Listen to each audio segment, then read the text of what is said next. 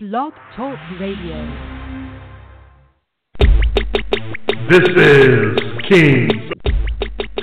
This is Kings of Non Sequitur. Any topic, any subject, anything goes. With your hosts, Jay and Dre.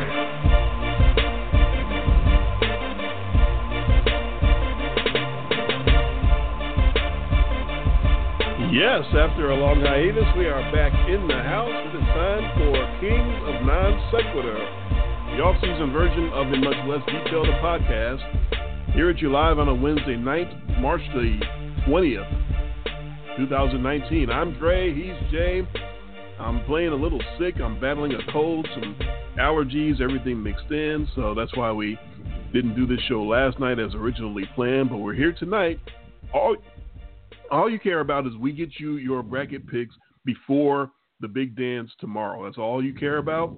You're going to get your picks. You're going to get your full bracket picks from both me and Jay starting right now, our 2019 March Badness preview. And I think it's a, probably a, a good sign for you, Jason, that uh, these four play-in games that we don't actually pick those games, but you know have a full bracket. I want to pick all the games. I want to see how I would have done. I'm over three right now, and I had St. John's tonight, and they're getting shellacked at the moment. So I'm on my way to being over four. So I think that sets up well for you uh, for these bracket picks. Yeah, I haven't had the the best run over the last uh, two two three years. I've been competitive the last few years, uh, so it remains to be seen. Obviously, you watch a lot more college basketball, so you have the built-in no excuses reason to win this Right. every year. You actually watch college basketball. I and I mean I know more about college basketball, let's say, than I do like the Oscar show, being that I've actually seen some college basketball, where versus you know the Oscar show where I've seen two movies that were nominated for all of the Oscars from this last year. Um, yeah, so you know the drama here is uh, you you just continue to to to to win as you should, um, or you know will I have another run like I had last year with Loyola? Oh, that was, that was quite the run. No, there was a couple of years ago, two or three years ago, was the the real big one that I remember for you, where I had like a perfect half a day or a perfect day, one of the two, Yes. and and you still wound up rallying and beating me anyway. Because Yeah. first day, uh, that's that's great. That's you get all those little points, but it's the bigger points later on that add up. If you pick a team that goes to the Elite Eight or the Final Four that nobody else had, then you're just racking up points and nobody else is getting those points. So that's when it really counts. And you you got me. You got me a few years ago uh, with some pick that you had that went a, a long way, a lot farther than I thought it would. Probably a pick that I had losing in the first round or something like that. And uh, you wound up coming through. So that's the beauty of the uh, the bracket picks is that uh, this is definitely going to come up at some point in these picks where you have a team getting eliminated like immediately in the first game that I have going to like the final four. And at that point, it's just complete nail biters every game that they play that I'm hoping for uh, another win just to get more points on you. Because every time I get a win of a team that you had getting beat, points that I'm racking up, as free points. And of course, vice versa. Like with Loyola last year, as you said, team that you had going a long way that I had getting beat probably in the first round. I didn't have any respect for Loyola, um, and they wound up making a, a hell of a run. Yeah, they made they made the backdoor cut an art form, and then when they finally did get bounced, it was because they were playing a team that you could just see was shutting off that play, and I was like, uh, uh oh, it's over. What do they have left? Let's go to Plan B. Oh wait, it's Loyola. They don't have a Plan B. They have one play. It's the backdoor cut reverse layup, but it was enough to win them three games. It was. Um, we'll we'll, we'll see if there's a team that's got something like that in them this year, or if one of us have that. Uh, if one of us have that sort of you know our finger on the pulse of that, or are we just playing chalk? Is it just Duke all the way? Oh, might be, you know. Will both of us just put Duke on top like everybody else is, or is somebody going to go way off the grid? well, we, we we shall see. Uh, we do this pretty we do this pretty simple. Uh, you you you've always talked about you do the you've stolen our format directly from Tony Kornheiser, and we just I have break down the re we we don't we don't mind stealing, right? It's imitation is the highest form of flattery. Well, I like to give accreditation uh, when I steal something. A lot of people just steal and don't even try to give credit. But I'll steal from anybody. It's just that I'll, I'll try to give you the, the proper credit when I do so. Yeah, we uh, Tony Kornheiser show does it really simple. They give you the first round, uh, uh, all the upsets in the first round, and they don't even really talk about any of the other games, and then they go from there, breaking it down by uh, by each region. Yeah. Uh, because the first, if you go game by game, you'll be here all night, which we're, we're prepared to be here for longer than normal because this is uh, set up to be a 90 minute live show instead of 60 minutes, which gets me around to uh, wanting to apologize for the Oscars show, which was our last show, that uh, we had a very fun, very long, hour long after show conversation with Dave, the movie expert, that went really wide ranging topics there from uh, the, the the story about uh, Arts Performance Center, the strip club in Milwaukee. Uh, we talked about the uh, the Oscar nominees, the, the best actor, best actress, all of that, supporting actor and supporting actress. We got into the cartoon category, the best animated feature, because you actually saw some of those with your kids. We got into the betting odds for that. We got into a lot of stuff in that after show, and it all got sliced off. And I have no idea why just completely cut off right as soon as we started the after show. And that wasn't anything that we knew was happening. Uh, usually, when we get cut off in the after show, we see the disconnected sign up on our screen, and we go, "Oh shit, we got disconnected." Well, the show's over. We never saw any disconnection. We were just going. We were just talking and having a great time, and none of it got recorded, unfortunately. So a little bit of a change in format uh, from this point forward. That I probably am not going to have too many other shows go only 60 minutes live, maybe a pop up show here and there. But most of our regular shows are going to be either 90 minutes or, or two hours live just because we want to make sure we get everything recorded. And if we do it live with the Bill O'Reilly queued up, if we do it live, then I figure we're not going to get it cut off. If we do, if we set it up for 90 minutes live, it should give us at least 90 minutes live uh, and the after show as well. So that's how we're going to do it from this point forward. This is 90 minutes live. We always kind of squeeze in those last uh, five minutes anyway. When we did 60 minutes live for the bracket show, we're we're trying to fit in those last two picks, uh, you know, for the for the final four and the finals. Uh, we're, we're always trying to squeeze those in anyway. So now we got the chance to space out and stretch out a little bit, and we can take our time with these picks and go through whatever breakdowns that we want to go through. Uh, as Jason said, I do watch the games. This is sort of my hobby from the end of football season to now is watching college basketball, just something to sort of pass the time between football and baseball because I think we all agree as sports fans that February and March are just death for, for sports fans. Just the worst months of the year. There's nothing going on. And this is what I've gotten into now is to watch as much college basketball as I can and, and sort of prepare for March Madness and see if that knowledge transfers – into better bracket picks, which last year it definitely did because I had both final teams, Michigan and Villanova, and I had Villanova on top. So of course I won the bracket challenge last year, getting both finalists right like that. Uh, so we'll see what happens this year in the bracket challenge. Uh, the bracket challenge on Yahoo uh, uh that I'm doing my brackets in, and I got brackets in ESPN and CBS Sports. I got I, I put my bracket out everywhere just because uh, CBS Sports, for instance, there's a group that you know from when I was working on the on the trading floor that they still have a bracket pool every year that I, that I get into. Um, ESPN has a, a, few groups that I like to join. Uh, but Yahoo is the one that I, I, don't know if you got the email, Jason, but I sent you the email to to link up to join that group. I think uh, the last couple of years I was trying to do it where I made the group and I wanted you to search for it, and then you said it was a problem searching for it. You couldn't just join by searching. Well, I tried to solve that problem by sending you the the email link to oh. join that group. So there, there shouldn't be any problem this year. Uh, the group name, in case it, you can sign up just by searching for the group name, I'll, I'll tell you that it's uh, IMLD March Badness. Uh, that's on Yahoo and it's public. So if anybody wants to join, if you can join, just by searching for the team name. Go ahead and join and see how you can do against me and Jay in the uh, March Badness Bracket Challenge. So that should be uh, easy enough to sign up uh, through the email link. If you have to search for it, that might be a problem. But hey, I guess it, at that point you just have to uh, befriend me and, and get on Facebook or Twitter or something. Actually, I put it out on Twitter too, so it should be uh, if you follow me on Twitter at imldre. Uh, then I, I, did put it out earlier on, on Twitter as well, the link to join the group. So very easy to join uh, if you have the email link, I would think. And if not, then let me know and we can try something else. Ah, okay. I didn't. I shows you how much I was paying attention to my email and my Twitter. Uh, not everybody does. That's understandable. so I do have a bracket, but I'm not in a uh, group. Uh, so I do, oh, okay. but I did make a bracket. So yeah, I just so I do have a Yahoo? bracket. I'm looking. I am yes on Yahoo. I'm looking right at it. I've got it. So I'm not just doing this as we go. I, I, I did my bracket earlier today with my minimal amount of research.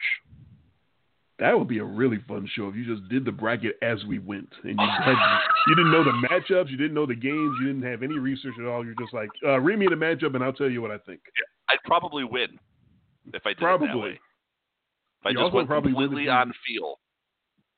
You probably would also win if you gave the sheet to Trini and had her fill it out. So. Oh, I should do that. I'm, I'm, Maybe next year I'll just give her a bracket her uh, just have all the names because she can't.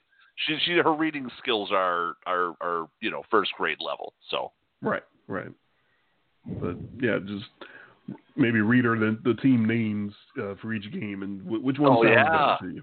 The mascots, right? Right.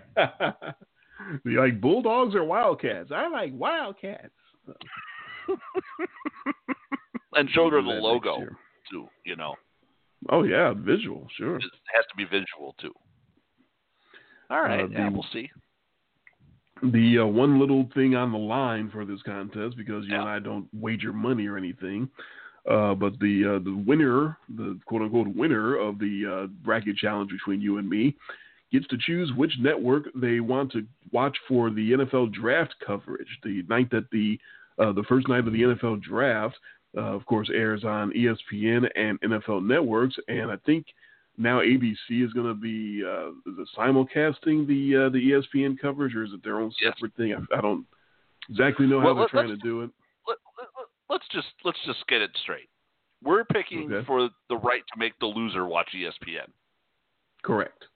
Because okay. nobody, never has the winner in, in all our bracket challenges decided to go Ever. with ESPN coverage. Because Ever. ESPN coverage is garbage. It's getting better. I was about to say, you tell me. I haven't had to watch it I, uh, the last couple of years. I ever since believe, Boom Herman has been off of there, it's, it's been getting better. It's been getting better, I assume. I believe last year I was not overly critical of the ESPN coverage. Good. So it, it wasn't uh, it wasn't good enough that if I win, I'm picking it. it wasn't the chore that it used to be. Uh, that that's good to know. Uh, and also, uh, NFL Network will be missing the Mike Mayock uh, old grumpy man coverage. Oh, that's always, that was always of the Raiders. oh man, that was always like my my favorite thing was Right. when we get into day two and day three, and and Mike Mayock just needs a nap, and he's just he's just grumpy and has no filter and. I mean, the time when they were trying to give draft grades, and he said it was like he was like he's like that was the dumbest piece we ever did on this network. I was like, oh, oh, because he understands the stupidity of giving draft grades while you're still in the draft. Yeah, that's the thing about the second and third day is all their little gimmicks that they pull out on NFL Network. He's got no patience for him at all at that point. He's not even No. trying to sugarcoat it. If he thinks it's stupid, he's going to say this is stupid. I am. That was fun. I that was, was awesome. scrolling through my. It might have been my Twitter feed, and I think something from NFL Network may have popped up on my Twitter feed, where it was a, a clip of a discussion that they were having on one of their ridiculous talking head shows, and, and the topic was what rookie drafted this year is going to have the most sacks. I was like, well, Really? really? those are what those are what I like to now commonly call, and, and will now from this point lovingly call the, well, what about shows, right? now, what about this? Uh huh. So somebody's going to come up with a name, and then they're going to go to the next person, and then the next person. And by the time they get to another person, now you're at well, what about territory? Because everybody else has taken the obvious ones. So then it just becomes the let's So just what prove about how smart guy? I am. Yeah. So the well, what about shows? Because oh man, well, well what about? Ooh, oh, and then everyone goes, ooh, yeah, ooh, that's a good one. Yeah, if he was so good, the first one of you three would have already had it. And, and obviously, you can't just all agree, right? Oh, that would be the the worst segment. Like, Uh, like our uh, well, the Bosa kid. would- yeah. that would be our baseball preview show the last two years, right. Which we both, I guess, agree have been fairly bad shows because we just sat here and agreed about everything. And again, this show could be that because neither one of us have seen the other's bracket. We haven't Correct. talked about it. We have no clue. We are doing this completely without knowing what the other person is going to have. We could have the same damn winner. We could have we we could have the same upsets. We we have no clue. I think I'm uh, pretty Uh-oh. sure about your your your hatred of a certain school is going to be such that you can never pick them to win the title. Therefore, I know we're not going to have the same winner. Uh, but the You're rest Duke of the winning it bracket- all, huh? Well, not to spoil the whole thing, but uh, That's okay. You just yeah, you just yeah, it's okay. It's Tiger Woods and the field, right? yeah, pretty much. We'll I see. mean, uh, we will yeah. see.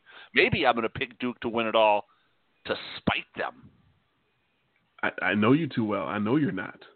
I know you. Yeah, no, you can't. You can't I'm not. stomach. You can't even stomach to write the name down on your sheet. I know you're not. Gonna Every do that. round, every round they play, I'm looking for a reason to boot them. Every round. I, I know.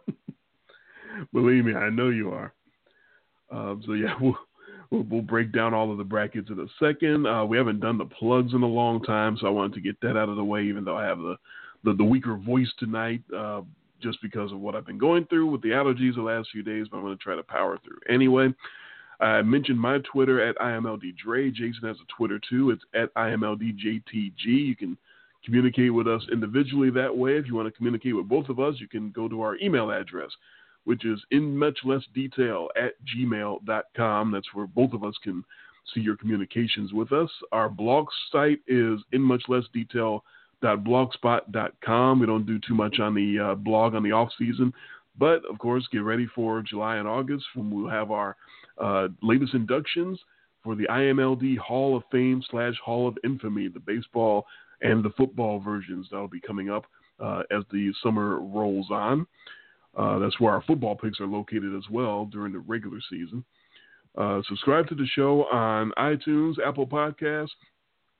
Come back to in much less detail the podcast, uh, the website, uh, which of course will be blogtalkradio.com slash in much less detail is the uh, show page.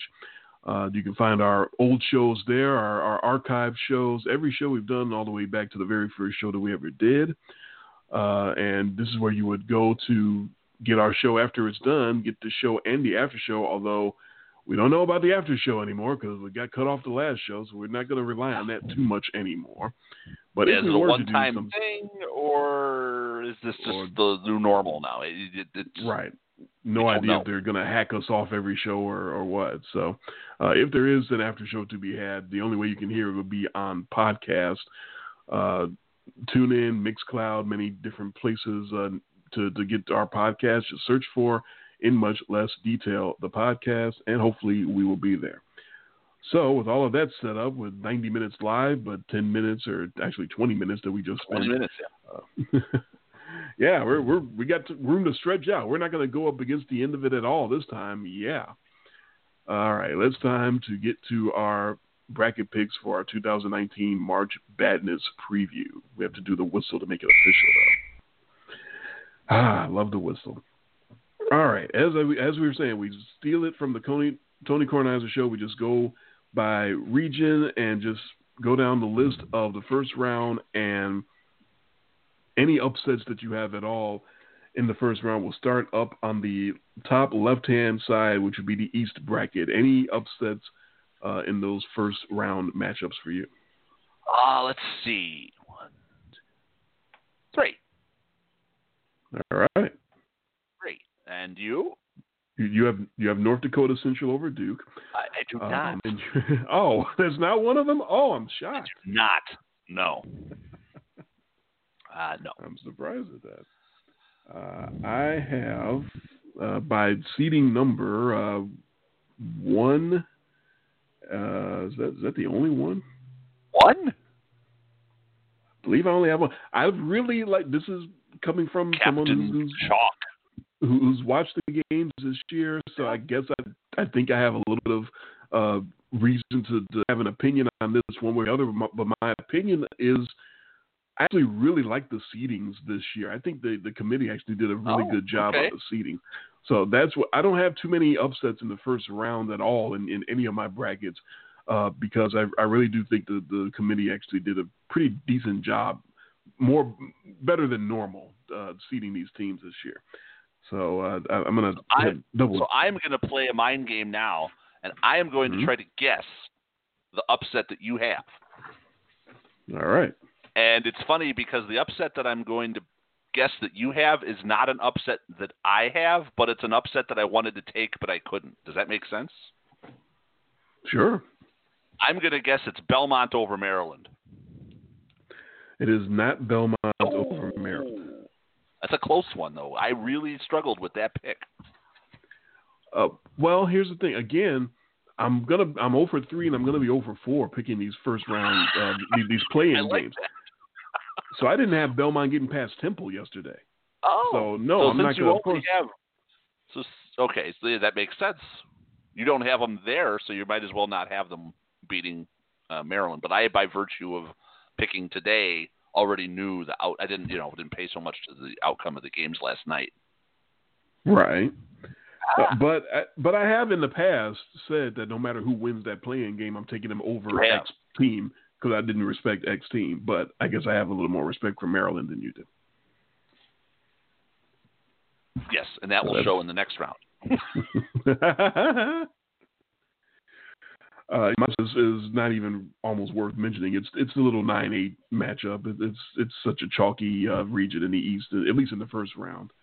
Um, I got uh, Central Florida over VCU. VCU. I'm I'm very familiar with UCF, uh, Central Florida. Uh, watching them against uh, Memphis down here uh, many times, multiple times. I think they played them three times, uh, including the conference tournament. Um, they got that Sasquatch, uh, in, uh, the seven foot six guy, Tacko Fall, Yeah. Tacko. Um, it- it's spelled Tacko, but they pronounce it Tacko Fall. Uh, they don't have much else outside of him, but they don't need much versus VCU because VCU has trouble scoring, uh, and they had trouble scoring even before their leading scorer Marcus Evans pops his knee in their in their conference uh, tournament game. So uh, they they say he'll play, they say he'll be back, but that looked bad. I was watching that game and it didn't look so good. So uh, that, that's why I got Central Florida and that quote unquote upset. Yeah, and some of my uh, some of my picks as we move through into the other brackets are very, you know, especially where there's upsets, are very heavy with where there are injuries.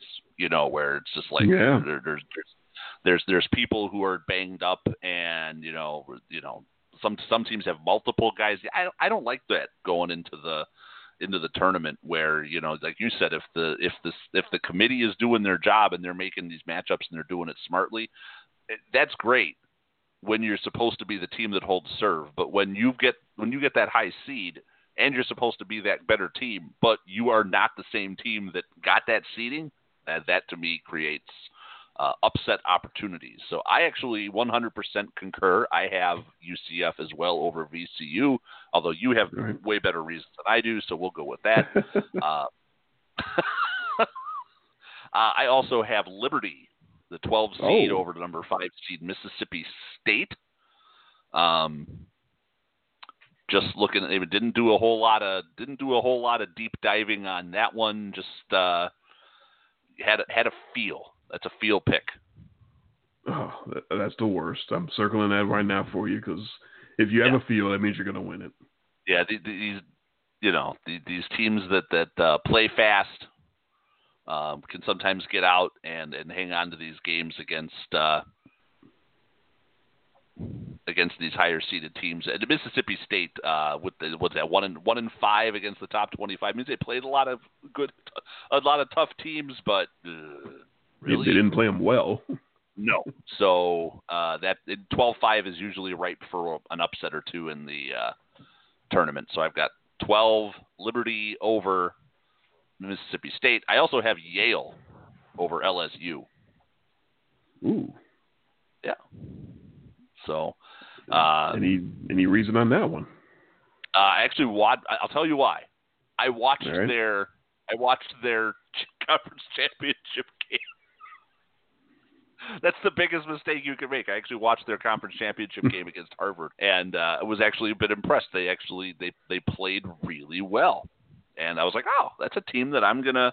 Uh, that's a team that I'm remember, and they have. And even though it escapes me at the moment, the word going around from everybody I was watching the game with was that they actually do have a like a real coach, and I can't tell you who it is at the moment.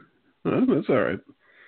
So Uh, you- hang on, I will look this up. Yale basketball head coach. I mean, this is this is really this is angry Ivy leaguers folks. out there listening right now. They're yelling his name at the at their computers.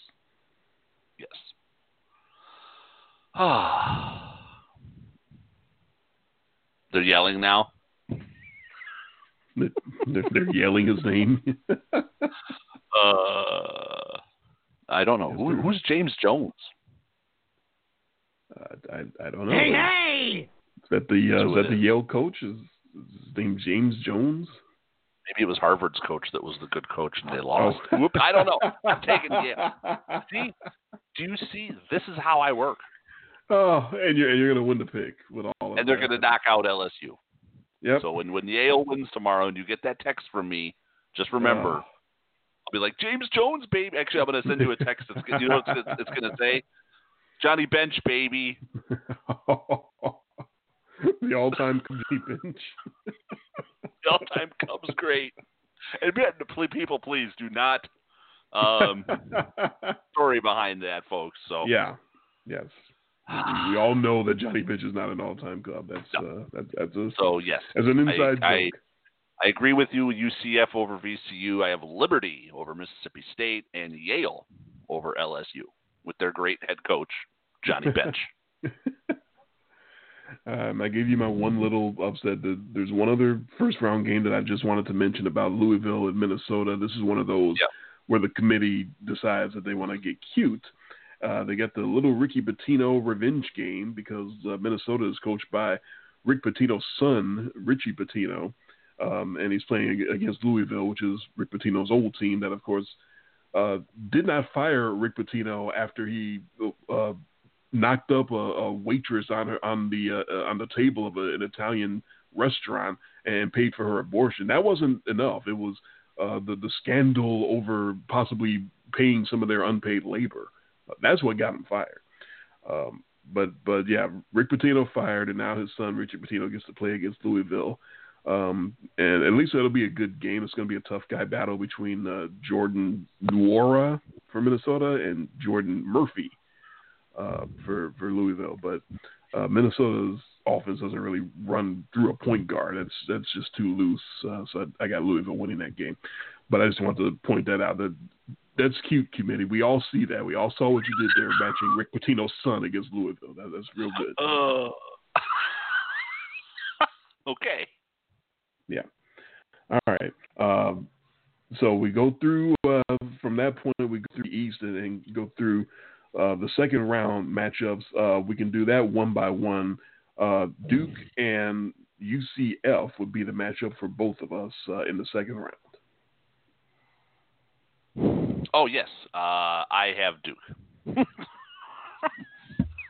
So do I Sorry. Yeah, that's uh, again. I'm looking for every reason I can. Uh, yeah, no, that that that's not going so good. So I. I concur. Uh, you would have Liberty then facing Virginia Tech correct. in the next game. Yes, I I have Vatek over Liberty. You you would. I don't know what you have because you would have Vatek and Mississippi State. Right. The, the the Liberty dream would end for you there, though. Yeah. Uh, uh, for me, Mississippi State, Virginia Tech, uh, both teams can play some fierce defense, so that was uh, a tough one. But I think Virginia Tech being the team that uh, held North Carolina State to, I don't know if you had heard about this, but they had a game in which they held NC State to 24 points for the whole game. Which, Yeah. Can you imagine? uh, in this day and age, holding a team to 24 with the shot clock and all that. Um, I think uh, Virginia Tech will provide the more consistent D against Mississippi State's sort of high energy, uh, you know, frenzied guys. I think uh, Vatek's the team to go with there. So I concur on that one. We both have Virginia Tech into the Sweet 16. Uh, then you would have uh, we have two totally different matchups for the next game because you have Belmont versus Yale. No, Cinderella I have game. Maryland actually. I did not take Belmont.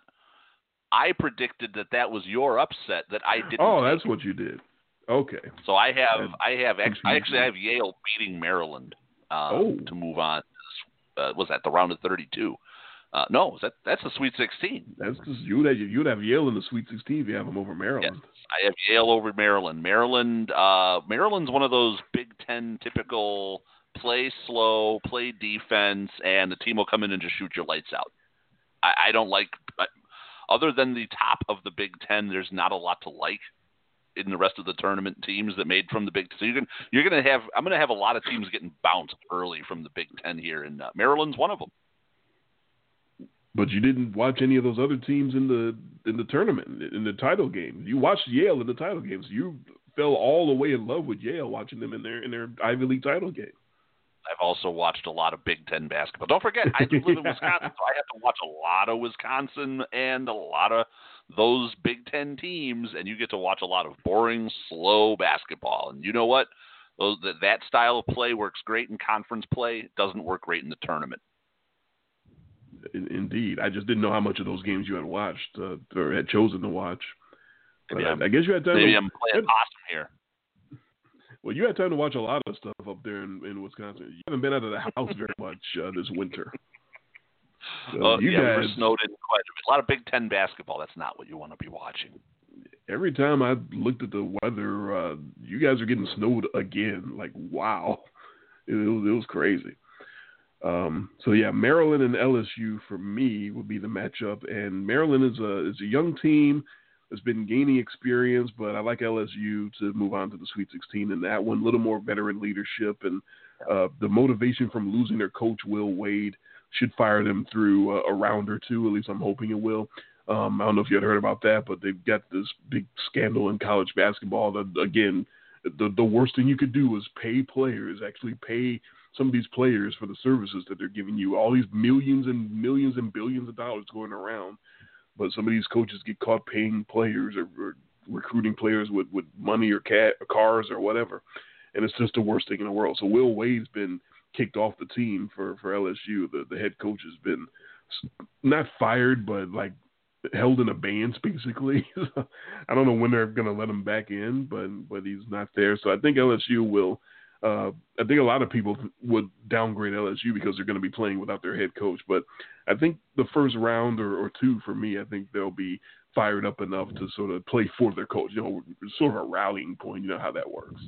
Okay. So, so I got LSU in the Sweet 16 there. And uh, then we both have Louisville and Michigan State down at Yeah, the bottom I- of that bracket. And I have Michigan State. I, I, concur. Louisville, uh, they're susceptible to pressure, and Michigan State can definitely pull out a, a straight jacket D and then apply a lot of pressure to you. So I'll go with Sparty on that one as well. Uh, on to the Sweet 16 matchups of, first of all, Duke and Tech for both of us. Uh, I've got the Dukies in the Elite Eight. You, you kept looking for reasons to downgrade them, but you, you couldn't do it against Virginia Tech. Actually, once I got past the second round, I pretty much penciled Duke past. Um, I think that's. I honestly, I don't want to don't want to you know uh, burst anyone's bubble here, but I do not have Yale progressing to the uh, Elite Eight, so I've got a, a Duke on the collision course with Michigan State. That one that that one two matchup that was all the controversy because Michigan State supposedly got hosed by being paired up with Duke. Um, and that's the matchup everyone wants to see. That one-two matchup, probably the best one-two matchup that could be potentially out there. I'm going to have the same matchup. Uh, the uh, LSU and Michigan State matchup. That's where I, I think a team going against a well-coached, well-disciplined program could really use its own head coach at that point. So that's where I say LSU will miss uh, having Will Wade, and that was going to be a mismatch anyway. Will Wade versus Tom Izzo would have been a mismatch even if he was there, but he's it kind of wouldn't have mattered. But he's not even going to be there, so that's where I think they'll really miss uh, having their coach. So we both have Duke uh, on uh, Duke and Michigan State as the matchup for uh, the trip to the Final Four in the East uh, in the Washington D.C. region. Uh, who do you have winning that game and going to the Final Four? Well, we know who you have. Yes, we do. We know you have Duke because you have Duke winning the title. I also have Duke in the Final Four. Well, that's one region uh, closed. so we we are going to have zero uh, drama other than uh, my upsets. Like so, the only way I can really pull ahead of you in the East is if I get any one of those other two uh, upset picks on the first. Yeah, day, you're you're on Yale to the Sweet 16. I got them losing in the first round, so that's Yeah. uh, so far that's the big one to watch. Well, yeah, because I you have LSU and I have Yale, basically all both coming out of that game. So one of us is losing a Sweet 16 uh, team right there in that game. You're right, right off the bat. So that's one to that's one to watch, folks. yeah, as far as Michigan State goes, this isn't quite the loaded Michigan State team as usual. So uh, that's that's why I got it. And they'll, they'll challenge Duke. I'm not going to say that Duke's going to walk over them, but uh, they're going to miss Josh Langford here. Uh, broke his hand, I believe, uh, halfway through the season. Uh, they usually have a lot of weapons to sort of fill in something like that, but it's not quite as many as normal. So they- they'll try to match athletes with Duke, but it's, it's not going to happen. So I'm with you. Duke in the Final Four out of the East. Eh. Going to go. I just hope the rest of this doesn't go the same here. I doubt it. I, I sincerely Yeah, doubt it. it, it Uh, can't. It, surely, surely it can. We're going to go across the. Uh, I'm going to go across the page there to the South region. I'm going to go to the uh, upper right hand right. side. Going to go south, and any upsets uh, by seed number in the first round for you in the South region. I have uh, three again. Oh, okay. Uh, let's see how many I have. Uh, looks like I have one again. I I'm really chalky. Uh, one of the You got the you have got what I like to call the Obama bracket. one of the reasons I believe I have three upsets to the first round, but we haven't gotten to it yet. But this one, uh, looks like only one. At at least it's a big one. Uh, all right. Well, let's see. I'll go first here. I have Oklahoma. I have the nine eight. I have Oklahoma over Mississippi. I All have right. UC Irvine over Kansas State, Mm. and I have Iowa over Cincinnati. All right. So Uh, any- Iowa any over in- Cincinnati. uh, Well, Iowa again. Cincinnati is one of those teams that's just the, again, uh, great for conference play. You play a lot of defense. You shut things down. You make it slow. That just that just does not work in the tournament, especially when you play a team like Iowa, who will just kill you from three point territory. And oh, what is Cincinnati terrible at? Giving up three pointers. So bad matchup uh, which is why I like Iowa to move past Cincinnati because when your big weakness is the other team's big strength, uh, that in, in a one-off type situation uh, doesn't play well, especially when your uh, weakness is giving up the most, uh, you know, most amount of points possible in the, in the shortest period of time. So letting a team that shoots well from deep shoot well from deep um, is a uh, recipe for failure. Uh. Irvine, Hey, like that? I actually broke it down for you. Irvine, uh, that's more of a feel pick. I mean, it's a, it's a team that won 30 games this year. Um, and uh, from everything that I can see and all the breakdowns, I hadn't watched a lick of their team play this year. I hadn't watched a lick of Kansas State play either. Uh, but this just feels like one of those, you know, UC Irvine's very highly efficient team. Maybe that could end up being a, a last second basket or one of those sort of Cinderella feel kind of games. So UC Irvine moves past them, and uh, it's really hard to call a nine-eight game ever a upset, Nope. especially when I you look at the bracket. The bracket breakdown on Yahoo actually has 56% of the people picked Oklahoma. So it's actually almost like I'm picking the favorite to win the game. Right. Well, those So those, those people are- don't those think the three. committee did a good job in that in that bracket anyway. All right. Uh, yeah, the Cincinnati game is definitely going to be something uh, to watch for, for both of us. We look at it so differently. Um, that's definitely not my upset uh, because Cincinnati they may be.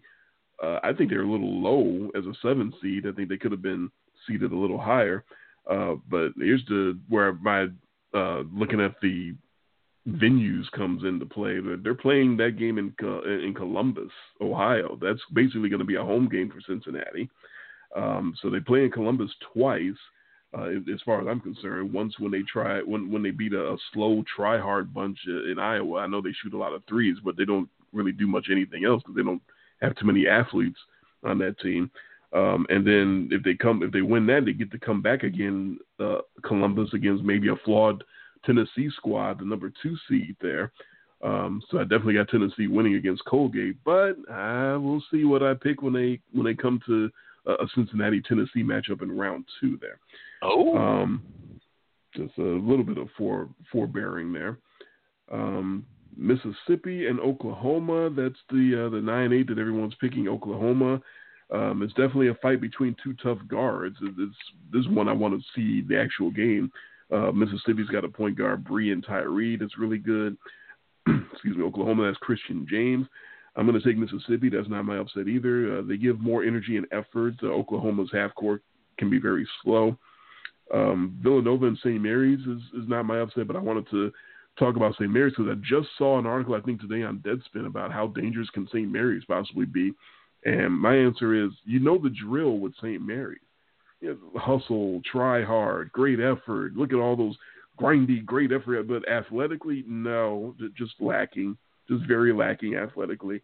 Um, that that gets you over Gonzaga in a in a conference tournament that Gonzaga didn't give a shit about, but that's not going to get them past Nova out east in Hartford. No, that's just ridiculous. Sorry. So no to St. Mary's in the first round against Villanova.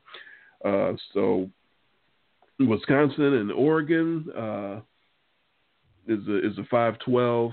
That uh, that's a lock for the under is, is why I brought up that game. That's not my upset either. I, I have Wisconsin going over Oregon, but that's a lock for that's the biggest lock in the in the first round to me is that game going under whatever the score is because both teams are allowing less than 63 points per game. That's just going to be uh, a, a, snooze fest. Uh, that might be 48-45. Um, I've watched a lot of Wisconsin basketball, and I agree. You know, I looked for a reason to bounce them in that game, but uh, this isn't the one. This isn't the team to do it.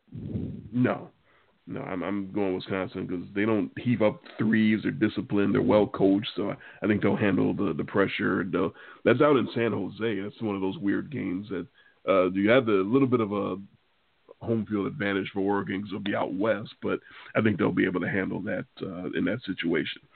Kansas State and UC Irvine, however, I'm with you. I don't think Kansas State will survive being out there in San Jose. I don't think they'll survive that crowd, and and I don't think they'll survive the defensive effort from UC Irvine. Kansas State plays they play well as a team. They're they're fundamentally sound, but they're not very skilled offensively. So I got Irvine stifling them uh, in a in a low scoring upset there. So wow, that's my okay, so that's my upset there. I agree. I thought that was a big one, but then you got it too. So what the fuck?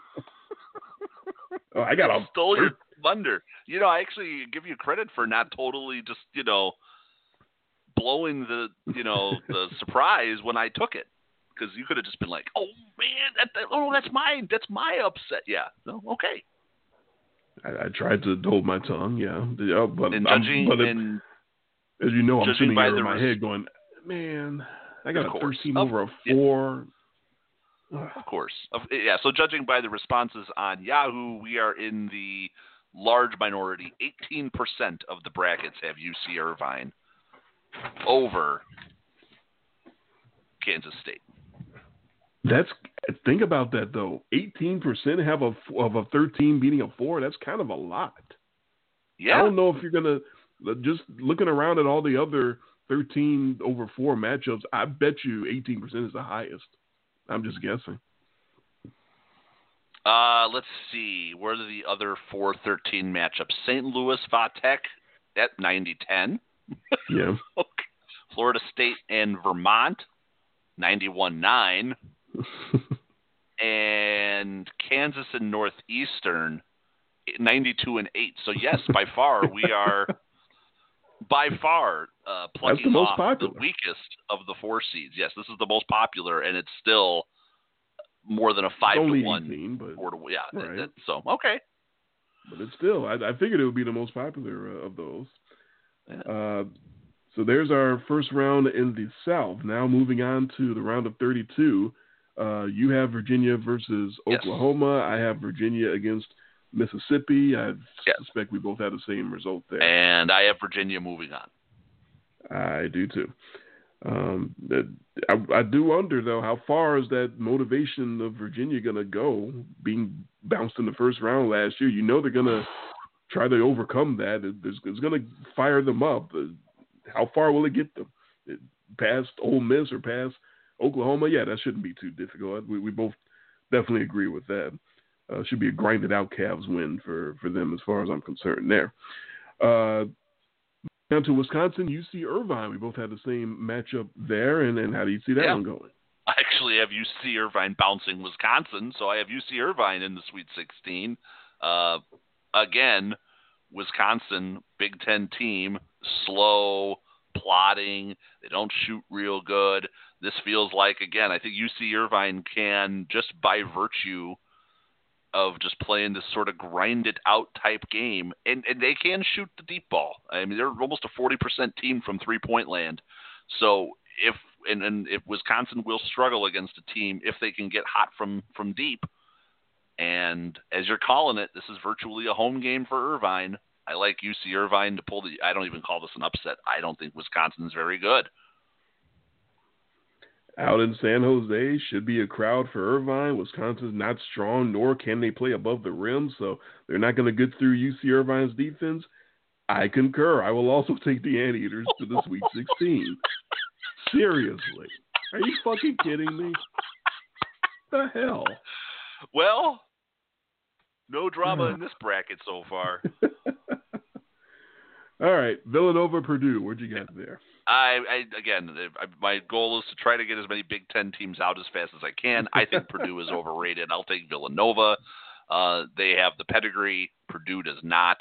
Uh, even though Villanova is not as strong as their previous teams, their title teams, but I, I still like them. They, they can still play. All right, here we will uh, disagree on that one. Uh, Villanova can go cold from three, uh, and they're way too reliant on the long ball. You're not the Villanova Warriors. This is what I observed watching Villanova this year. They were just jacking all over the place. Dude, calm down. You're, the, the whole team, just everybody on the team seemed like they had the green light. I, I did not like that at all. Purdue is dangerous from distance, but they take a lot less threes. I think they're more judgmental about it, so I'll take them to sort of outshoot Villanova in that one. So finally, we agreed, uh, disagreed on, on something there. And then uh, the last matchup down there will be uh, you have uh, Iowa going against Tennessee, and I have Cincinnati going against Tennessee. I have Tennessee uh, moving on past Iowa. All right. You have. It sounds like you got Cincinnati beating Tennessee here. Uh, I I do. Did I indicate that earlier? I, I didn't even realize that. Um, as I attempt to overcome bias against the Vols by virtue of living here in Memphis, you know nobody likes the volunteers here in Memphis. Um, I, I but I, I still like Cincy just based on what I'm what I saw from those teams. Uh, the, first of all, it's the again the, the home field. It's in Columbus, Ohio. Uh, Tennessee can get loose with the with the basketball, and I just I don't like how they played at times this year. Like like like they felt entitled. It seemed like Tennessee, anytime anyone challenged them, uh, they did not react well. Every time they got actually punched in the mouth, you know, we, we talk about that a lot, being football fans here on this show. When the, when you punch a bully in the mouth, they sometimes they start crying and get a little bitchy and you know whimper and and shrink back. And Tennessee struck me as that type of team that they boy they're very talented. Those guys, Grant Williams, Admiral Schofield, I, I, I'm very impressed with both of them. But it felt like anytime something didn't go their way, they just ah, and started whining and crying a little bit. So uh, I think uh, in this sort of home court for Cincinnati, I think things will go Cincinnati's way, and Tennessee will kind of wilt and fade, and then I'll take the Bearcats to the Sweet 16. Wow. Okay, that's a big upset in my bracket because uh, I have Tennessee in the Final Four. Wow. So I, I think that's I think that's a pretty big upset in everyone's bracket. I don't think too many people are going with that. yeah, I don't think um, too many other people had UC Irvine in the Sweet 16 either. But of course, both of us did. Of course, both of us. Oh, I got this huge upset. Watch this. Yeah. All right. So in the uh, first Sweet State matchup, Virginia yes. versus UC Irvine, do you have Cinderella continuing at that? I point? do not. Uh, ah. My brackets are my brackets are very heavy with uh, the Cinderellas into the Sweet 16, and then pretty chalky after that. So no, I, I have Virginia and Tennessee, obviously in the Elite Eight because I've already said I have Tennessee in the Final Four. So I have Virginia losing to Tennessee in the next round after I have Virginia beating UC Irvine and Tennessee beating Villanova. There you go. Um, I had Virginia over UC Irvine as well. I have a, another low scoring slog uh, if that winds up being the matchup. to again, very good defensive teams, but Cinderella dies here. I, I think they should stay close. I, I don't know what the spread would be, probably double digits, but I, I would think that would be a low scoring, close game. But Irvine doesn't have the horses to hang with uh, Virginia if that winds up being the matchup. Uh, Cincinnati and Purdue will be my other Elite Eight uh, possibility, and that'd be a real good matchup between Jarron Cumberland for Cincy and Carson Edwards for Purdue. Good one on one matchup. But Purdue, I think, has more depth and better shooters than Cincinnati, so I would take Purdue in that one. My Elite Eight matchup would be Virginia versus Purdue. And the one place where we would both agree is we have Virginia getting bounced in the Elite Eight here. I have Purdue in the Final Four out of wow. the South. And I don't know, maybe it's just my Big Ten anti Big Ten bias here. I find Big Purdue so overrated, but that's okay. I'm glad we disagree. Uh, and I really think this would be like the first really tough test for Virginia in the entire tournament if it were if it were Purdue and Virginia. So that's yeah, because we're why I'm leaning towards. Yeah, we're setting them up against you know obviously yeah. you're set up to only play the winner of an eight nine, and then we're giving them a 13 seed in the uh, right. next round. Exactly, we're giving them a nice soft uh, uh, uh, road to the Elite Eight, and then Purdue would be the first like good team, and I think they would get shook up and not know how to respond to a challenge, kind of like they did. Oh, I don't know, last year against Maryland, Baltimore County. Remember that game, guys? But you, so, yeah, but that's what you, but that's what you're supposed to have as a one seed. You're supposed to have that easy sort of pathway to the, the at least the Elite Eight. Yeah, but we we got a little easier than easier. so yeah, we uh, that that we'll agree on is that we both have uh, Virginia not making it all yeah. the way out of that out of that. Bracket. So we have the Dukies in the Final Four so far, and I have Tennessee, and you have Purdue. Purdue. Okay. Yeah. All right, we're going back to the left hand side, down on the bottom to the West region. And what do you have? Uh, any upsets in the West going by seed number in the first round? Uh, two. All right. Two. That's it. Uh, that's more than my usual one. Um, yeah, so far I've been yeah, a little bit. I usually go that way though because I don't watch a lot of college basketball, and I like right. the drama, and I like to root for underdogs. and it's just so much more fun when you pick it and it happens. Oh yeah, you feel like a genius. Absolutely. Yeah. I, I'm certainly familiar with that.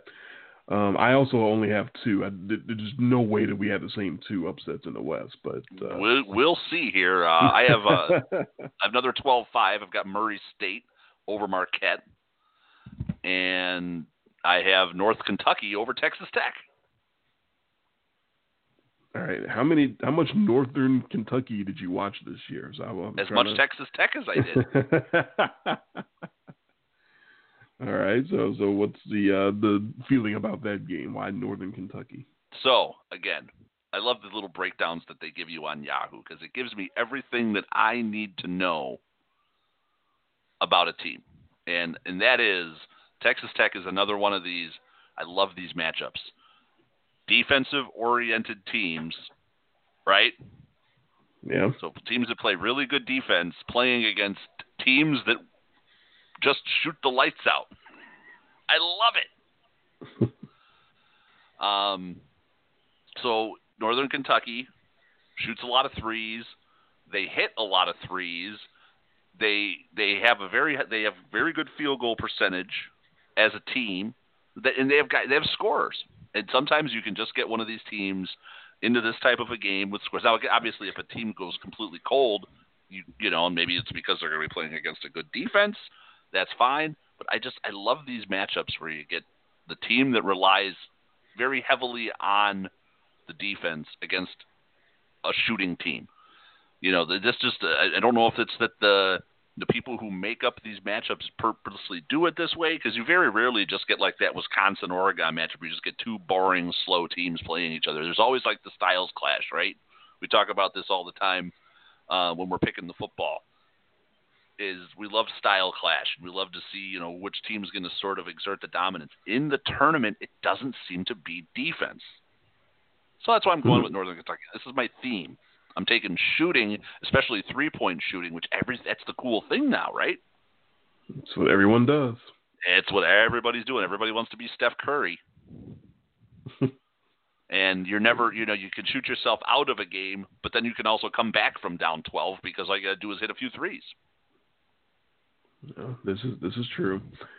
Um, I was respecting Texas Tech's defense very much, so I did not think that that was uh, even in the conversation to for anyone picking Northern Kentucky. But that's the the beauty of the tournament, and I'm going to circle that one for you because you probably got that one nailed too. Uh, the I uh, both of your upsets are are yours alone. I do not have either one of those. Um, but Marquette and Murray State is is obviously the the marquee matchup of the first round in that region, which uh, featuring the best game of horse in the in the first round because of uh, Markus Howard from Marquette and uh, matching trick shots with Ja Morant of Murray State. So see which one gets the first, first one to 50 wins that game.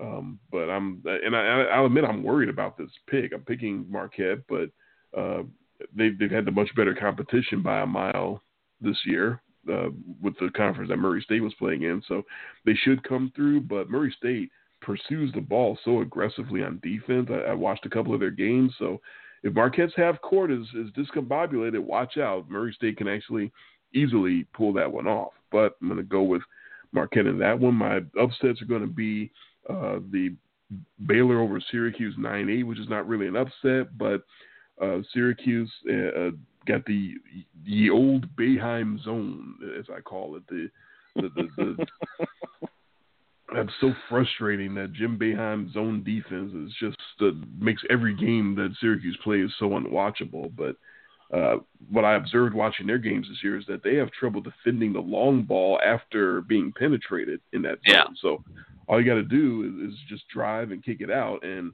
they had a lot of trouble recovering and, and trying to defend that three. And Baylor, since losing their big man Tristan Clark, has become an undersized passing team looking for the three. So that's one of those that to me matches up perfectly for for Baylor. That's why I got them in that one.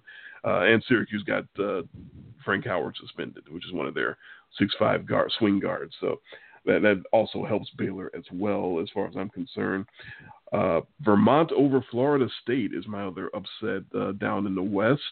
Uh, that's another 13 over a four. So I don't have that many upsets, but when I do get an upset, I go for it. Uh, Vermont, and I think I picked Vermont last year too, and it didn't work out. But uh, they haven't really changed much. It's still the, it's the same kind of team that Florida State and Vermont that just sets up for Vermont to spring the upset for me because they're calm and disciplined, and Florida State is not. They don't get into their offense very well. They get they got a bunch of long-limbed athletes in depth, but, but Vermont I think is better coached, and they're in Hartford. There's no, again with the uh, the venue. I paid a lot of attention to that this year. This game's in Hartford, Connecticut. That's going to match up certainly as more of a, a, home crowd for, for Vermont than for Florida State. Uh, so I got the underdog Vermont uh, going through and, and springing the upset in the first round over Florida State. Wow. All right. Yeah. No. And I completely. Uh, it, it's it's been this uh, meteoric rise of this Ja Morant. So obviously, yeah. this is what it's going to be about. It's going to be all about that that game, and they're going to just talk nothing about this kid. Marquette's not that good. So why not? One star player. We've seen what one star player can do to a, a, team in the NBA, and it can definitely work in college, and it's definitely good enough to get you into the second round of a tournament if you're that good. But they're both one one guy uh, play uh, teams. They're both. Uh, um, I think Marquette relies on Markus Howard as much as Murray State relies on John Morant. So I think it's going to be just a game of one on one between them. It's going to be Yeah. a game of horse. Uh, but yeah, I got Marquette surviving that, and you got Murray State. So going to the Sweet 16 is we both uh, we both have Gonzaga against. Uh, Well, we have the both against Syracuse. Yeah, I have Syracuse and you have Baylor, but I have Syracuse beating Gonzaga. I have them Gonzaga Oh, being the first one seed bounced to the crazy zone defense. It it, it drives the old teams Boeheim zone. it drives Sure. teams crazy. And I mean, it like you said, it's it, it it it nobody's unless you've played Syracuse, nobody's seen anything like it, and they bust that out on you, and yeah, you could see some team. You you it really does sort of separate the men from the boys.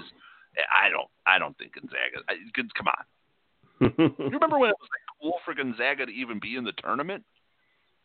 I do. you want to talk about a program that's really just gone somewhere. I mean, was it got to be 10, 15 years ago when it was just like they, they were just like a kind of a cool story? Oh, look, Gonzaga's in the tournament now. Now they're one. Uh, maybe I'm just not buying the hype, but I think they run up against that zone, and uh, they don't find any lanes to drive. You know, Jim Jim Boeheim knows all about staying in his lane. So, Oh my God. Too soon. oh what? Oh, sorry.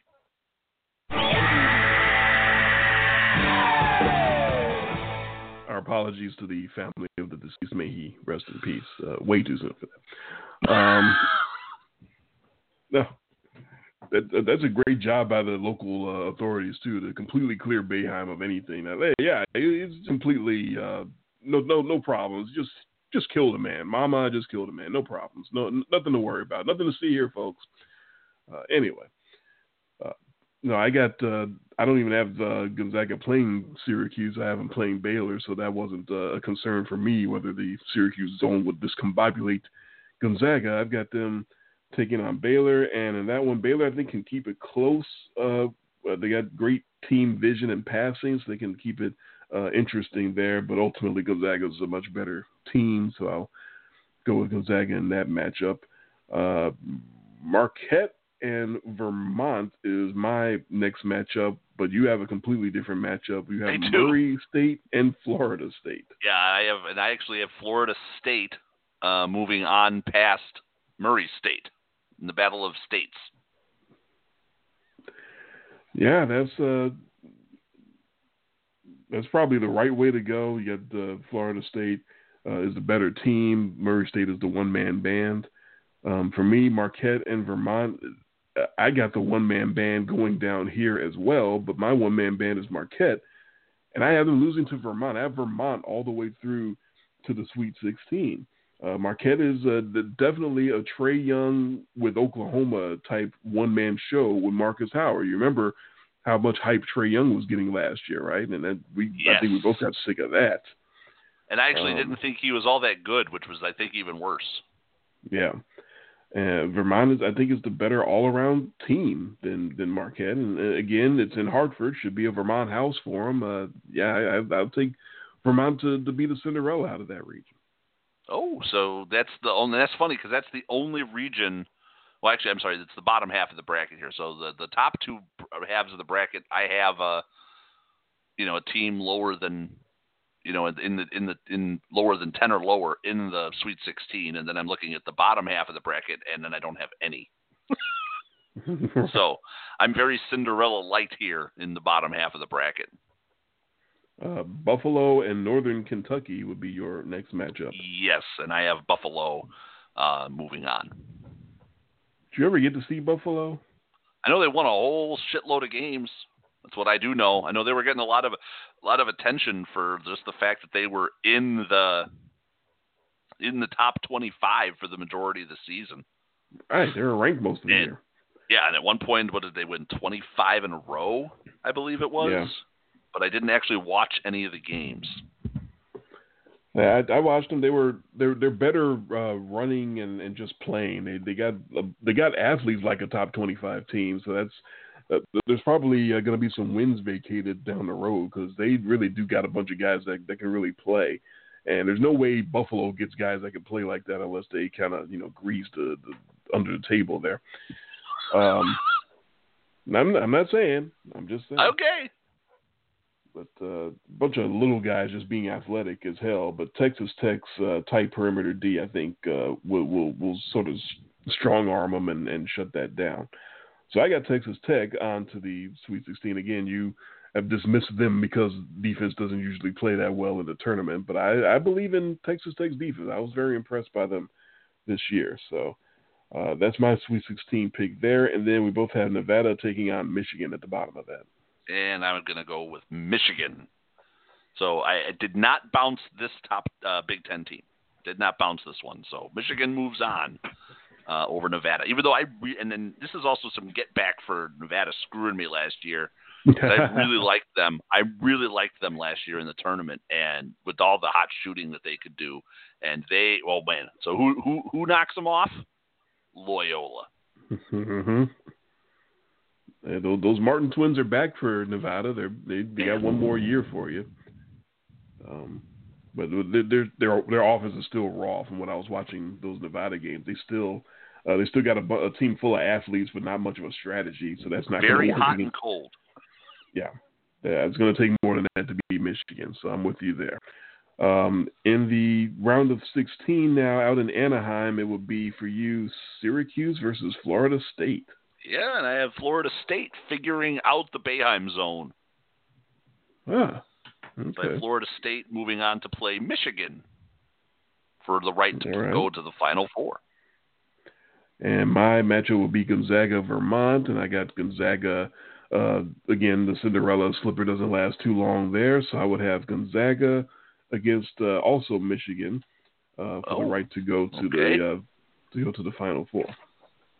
All right. So, who is your Final Four team from the West? Michigan's been on this stage before, just last year, obviously. Um, they they moved and covered well defensively from what I saw this year, so that's why I think I have them over Texas Tech. But then going against Gonzaga, I don't think they have the size to match up with Gonzaga's big, man. They got some big ass athletes. That Rui Hachimura guy is just it's ridiculous how good his footwork is as big as he is. You talk about how great Zion Williamson's footwork is for a big guy. Rui Hachimura uh, is almost that good. Um, so I'll take the Zags into the Final Four. All right, so very chalky. Yes. I have Michigan. Uh, that, that's a, that Michigan gets Florida State, so I've got Michigan playing Duke in the Final Four. Wow, that's historic for those of us uh, old enough to remember Duke and Michigan uh, in, the, in the national title game. Yeah. So back, Duke back in the days Michigan of our youth. In the Final Four. All right, and I would have Duke versus Gonzaga in a battle of the ones. Uh, we have one more region to fill out before we figure out our final four picks, and that will be across the way in the Midwest there on the lower right hand side. Any first round upsets in the Midwest for you? In the Midwest, I have three. that seems to be my number. yeah, it really is. Um, I think this is the region where I had three as well, uh, going by the seedings. Um, no, that's incorrect. Why did I think I had three in one region? I only have one. It looks like oh. in the Midwest. okay, well, let's see. I'll make it quick here. I we've got you know already ten after almost here. I've got uh, Washington over Utah State. So that's again that's a nine eight matchup. So it, it's so hard to again we call those upsets in number only. Uh, right. I'm going another. I'm going with another 12-5 here. New Mexico State over Auburn, and Seton Hall over Wofford. Those are my three. All right. Um, and and Seton Hall is uh, that that's a really interesting matchup. The the Wofford Seton Hall matchup. I wouldn't have thought that that would have made a good matchup when I saw the the pairing. But I think Wofford got a good draw at playing against Seton Hall. Their defense is meh, uh, and their half court offense consists of a lot of standing around and dribbling. And so I think Wofford gets a chance to have some success uh, in the tournament. They're Uh, I, I don't think they've ever been seated this high at seven, and I think they're going to actually get a, a, a good draw and, and able to get a win in the first round. So I, I definitely got Wofford there. My one upset, of course, is uh, the the nine over the eight, which is really not an upset, uh, but that's uh, along with you, Washington uh, over uh, Utah State. And that's actually a good game to watch, though. It's going to feature two of the more aggressive big defenders that you'll see in the tournament. Uh, Neemias Queta for Utah State and Matisse Thybulle for Washington. A lot of verbiage in those names, too. But uh, you want to talk about two big guys who really defend and, and block shots and, and, go after you. Um, so that's going to be something to watch. Uh, but I'll take Washington uh, in that one. I, I, like Washington a lot, as you'll find out shortly. Um, and New Mexico State uh, over Auburn uh, is your that's a, that's another 12-5 situation for you. I take it. Yes, it is, and you know, twelve five always seems to be. Uh, there's always one or two of those. It seems like every year um, that seem to always kind of kind of come to fruition. And Auburn, I don't know. You want to talk about a team that I didn't watch a ton of Auburn this year, but I saw I saw some of their tournament, and you want to talk about a team that just just sort of up and down, right? And maybe that's because all they do is shoot threes, but uh, when you do and you don't hit them, you can really go cold. And, and Auburn seems like that kind of team where it's like, okay, they they they they hit a lot of threes, but they don't make a lot of threes. It's on a percentage basis, so they'll keep teams around. Versus New Mexico State, they do a pretty good job of hitting them. So, I do like uh, I do like them in that 12-5 matchup. It's all about the threes. Well, you you definitely uh, there's always a 12 that gets a five every year. But I couldn't make myself pick any of the 12s this year. I, I, got all the fives going over, and Auburn and New Mexico State. It should be a high flying affair. Um, I got Auburn because I think they've had obviously much tougher competition this year, and, and I'll just go with them just because they they, they had to play a lot tougher teams. So I think they're more ready for this stage. But it, it should be back and forth. There should be a, a, lot of threes in the air for both teams, and we'll, we'll see who hits the who hits the most. Um, so moving on to uh, to the round of 32, we both have North Carolina versus Washington at the top of that bracket. And uh, I have North Carolina. I have North Carolina moving on here, and I got the weird sense you have Washington in this game. Yeah, my, finally a big surprise upset that nobody else has. Uh, that that you didn't have, or I'm sure no one else uh, is picking it uh, on on the bracket challenges. And I, I understand uh, that I'm probably this is what we call a two percenter uh, based on the numbers on Yahoo right now. And I understand that North Carolina's probably going to beat them by 20 and make me feel really stupid, but I'm still picking Washington as the upset.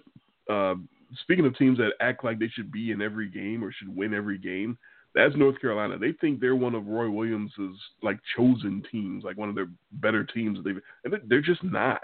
They're not that. As soon as Zion Williamson came back, they couldn't beat Duke in the conference tournament. No, they beat them. They no, beat them twice. With that, you know, if Zion's shoe doesn't explode, I, I think Duke beats North Carolina three times year. Uh, they don't seem to play very efficiently. Uh, if their if their ten year veteran Luke Maye uh, is is having an off night. They don't seem to really get into their offense very well. Uh, that's another one of those guys. You you've seen we've seen those guys. The guys that feel like they've been playing in college for ten years. It's like he's still on the team. Luke Maye is still on North Carolina. I thought he graduated like in in 2010 or something. Uh, I, I just don't like uh, Carolina. Washington is a veteran upper class team. Uh, uh, upperclassmen. They they want an opportunity like this. They they've been waiting around all year for something big like this. I think they kind of got bored in their conference in the Pac-10 because the Pac-10 sucked, and I think they've been just sort of waiting for you know for the chance to show what they're made of in the tournament. I think they're going to upset Carolina in the first in the second round. Wow. All right. So that that definitely uh, would make the Midwest a very interesting bracket for both of us because I have North Carolina uh, going on a little more, little, little longer yet. Uh, okay, we'll, we'll see how much longer. Um, your next matchup would be New Mexico State against Kansas. Yep, and again, like I said, I have no teams, none of those real. It, it is one, two, three, four for me in the Midwest. So that's North Carolina, Kansas, Houston, Kentucky, It, that is that's almost chalk for me. A couple little upsets in there, but then it all goes chalk. So one, two, three, four. That's where I am in the Midwest. Okay, I can. Uh, I won't get into Houston and Kentucky because I, I, also have them uh, advancing to the Sweet 16 as well. But my matchup uh, would be Auburn and Kansas uh, to for the right to face Washington, as it would turn out. And talk about a team going through some shit. Kansas, uh, they had a player ruled ineligible during the year. They had another player out for the year with injury, the big center Udoka Azubuike. And then they have a wiry athletic guard, Lagerald Vick. He just went AWOL. He just quit the team, basically. Um, all that I think will catch up. I, I, I say they're gonna it's gonna catch up against Auburn. It might catch up to them later on, but they're not gonna get out of the region for sure. But I, I got Auburn knocking them off. Auburn is quick. Uh, they got quick and shooty guys, and, and they can match up with Kansas like that. And I think uh, Bruce Pearl's guys spring the upset and knock off Kansas and advance to the Sweet 16. Okay, so and then another... we both have Houston and Kentucky playing at the bottom of that. So the top right. of your Midwest bracket is interesting. So you're going to have, uh, let's see here, you're going to have Washington and Auburn playing for the. That's, wow. Yeah, okay. That's that's that's going to be the region for us. It looks like uh, because you got North Carolina going pretty far.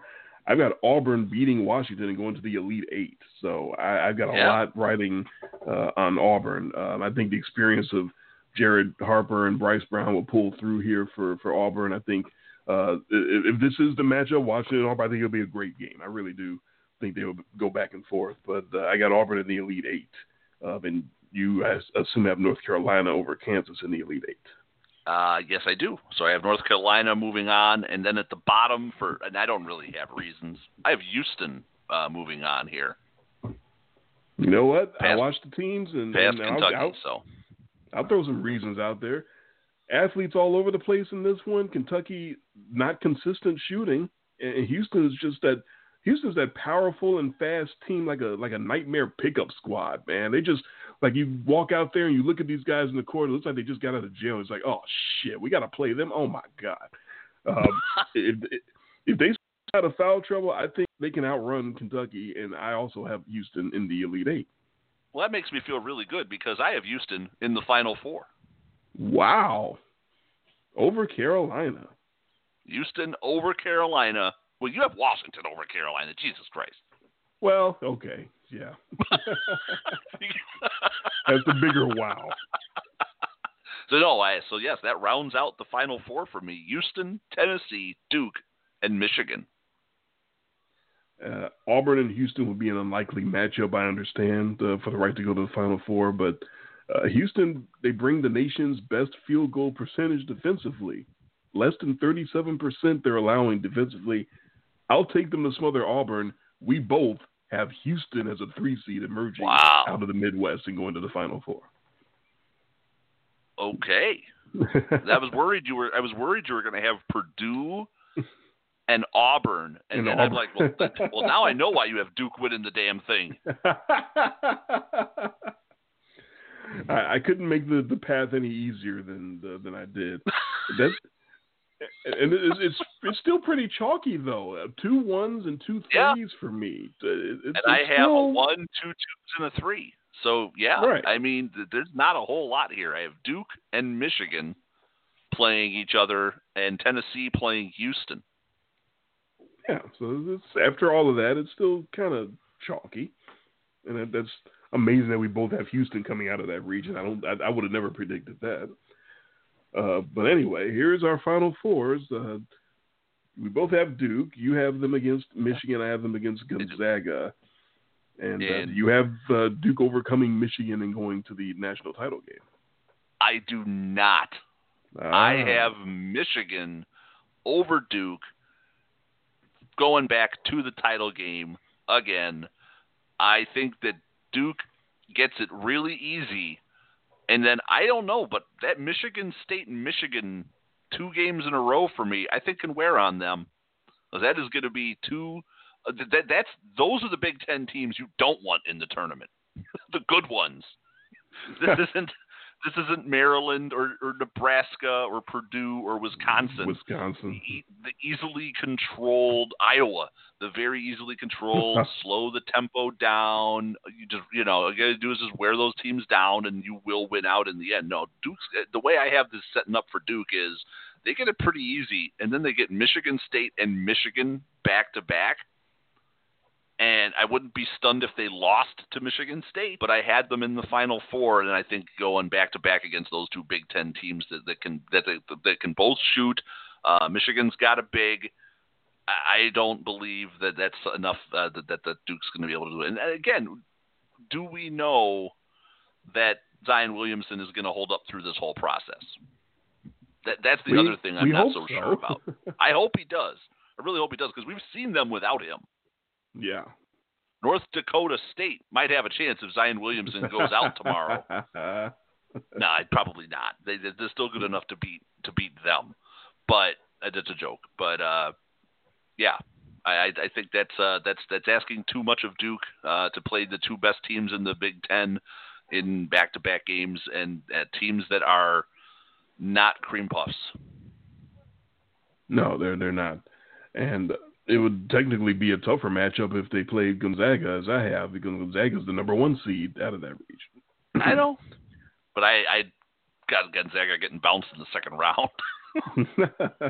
sort of uh, sort of a la you have Washington over North Carolina. and I have Syracuse over Gonzaga. yeah, this is, this is gonna be a fun bracket, boy. Um, so for my matchup of Duke Gonzaga up in Minneapolis for the right to go to the national title game, I think that'd be a fascinating matchup against, uh, as, as I just talked about, Rui Hachimura uh, and Zion Williamson, the two really big guys. Uh, Gonzaga has other bigs as well. Killian Tillie uh, is one of them. Would they try to match muscle with Zion and Duke, or would they try to outsmart him and show him some things he hasn't seen? Be curious to see which way Gonzaga would choose to to go there, how they would try to strategize and play him. I don't think it's going to matter. Uh, Duke's others, quote unquote others, R.J. Barrett, Cam Reddish, Tre Jones, they're more than capable of outplaying Gonzaga's others, and so I got Duke uh, through to the title game there. Um, and then on the other side of it, we both got Houston uh, Yeah. waiting in Minneapolis for somebody. You got them waiting for the uh, the Volunteers, and I got them waiting for the Boilermakers. Yeah, and I have Tennessee moving on to the national title game, uh, going over Houston in the Final Four. You are right, Tennessee, and everything I've seen of Tennessee this year, yeah, they they, they do they do love to complain. I mean, they're that they're like they're they're that guy who argues every ball. They're Joey Votto. Right? But you know what? Joey Votto's really good.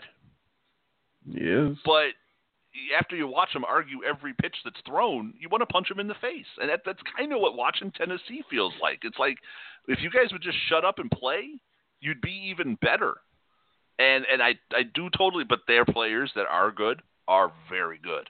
So I do think just by you know, I like them over Virginia. I think that's where Virginia runs out of gas, and I think Tennessee can get over on Houston because Houston is not particularly large. Uh, I was worried about Houston against North Carolina. It took a lot for me to take that upset because Houston does not have any size. And again, you want to talk about Duke running a gauntlet of Michigan State and Michigan. I don't think Houston's running the gauntlet of North Carolina and Tennessee. Yeah, that would be quite the challenge. Uh, we concur. We uh, we both have Houston not winning uh, in the Final Four. I have Purdue going over and going into the title game. Here's where I think Houston's lack of top 25 games catches up with them. That's Yeah. my uh, uh, situation with them. You talk about their lack of size, and I'm, I'm going to talk about their lack of of competing on the top levels here. Uh, as much as Purdue may have struggled down the stretch, they were still playing the Big Ten. They were still playing, you know, top notch competition. And Houston was playing the uh, the AAC. Is that what this conference is down here in Memphis? The the American Athletic Conference, some bullshit. Um, I, I think in crunch time uh, of this game, Carson Edwards would take over for Purdue and get the big buckets, and and Houston wouldn't know how to get those big buckets because they haven't had those type of games and they haven't had that type of competition uh, to play against. So that's why I have Purdue to the title game against Duke. And that's I can obviously see why you have Duke winning it all. against Purdue. Yes, that that uh, in a twenty in a twenty point route. Yeah. Uh, boy, so I've got Michigan and Tennessee in the final, and I crapped all over the Big Ten for the whole show, and so of course I have Michigan to win the whole thing. Yeah, of course you do. so I have Michigan over Tennessee. They do make you pick the score here for the tiebreaker on Yahoo. I have Michigan 81, Tennessee 77. Michigan Ooh, and Michigan that'd be a State clearly the only two teams in the Big Ten that have the ability to make a deep run. I have them both making that big run. You like Purdue. You have Purdue making the deep run all the way to the final. And I Yep. struggled with not having Purdue bounced every time I saw them come up. so I, I, you and I read those two teams totally different. totally different, that's for sure. Um, my final for for Duke over Purdue, I think was seventy eight to sixty two or something like that. I don't, I don't think it's going to be particularly close. Yeah, Um, that would not be a I've- good championship game. no, it wouldn't. I, wanted to take that opportunity talking about Duke and, and Purdue to since it wouldn't be a competitive game. I wanted to take that time to talk about Zion. Um, that he's the, the best in the nation, and it's not even close, and, and that's it. That's why I, I really do have Purdue. Uh, I have Duke going all the way is because of Zion.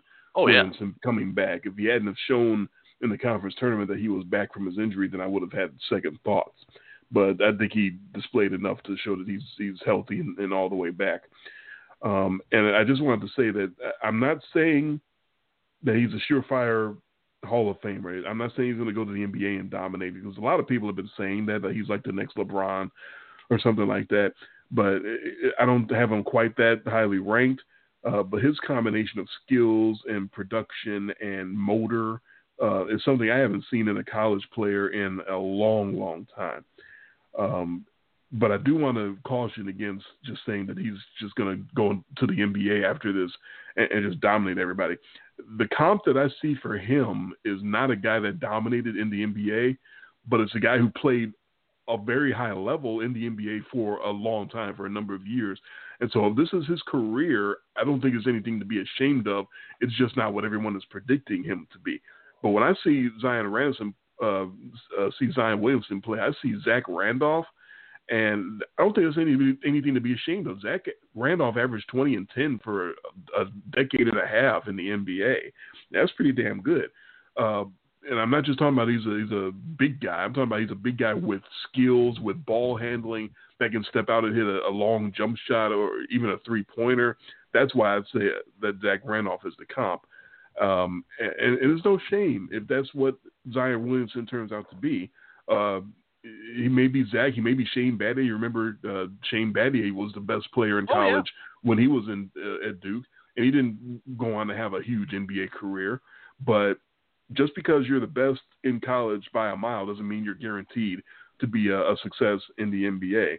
Um, but for this tournament, I think it, it, this is welcome to the Zion Invitational to me. This is all about Zion Williamson and the fact that he's back and he's healthy and that he's the best player in the nation by a mile. And I don't, I don't think it's close. No, no, you you are absolutely right, and we saw what Duke looked like without him. That that, that there was Definitely lacking.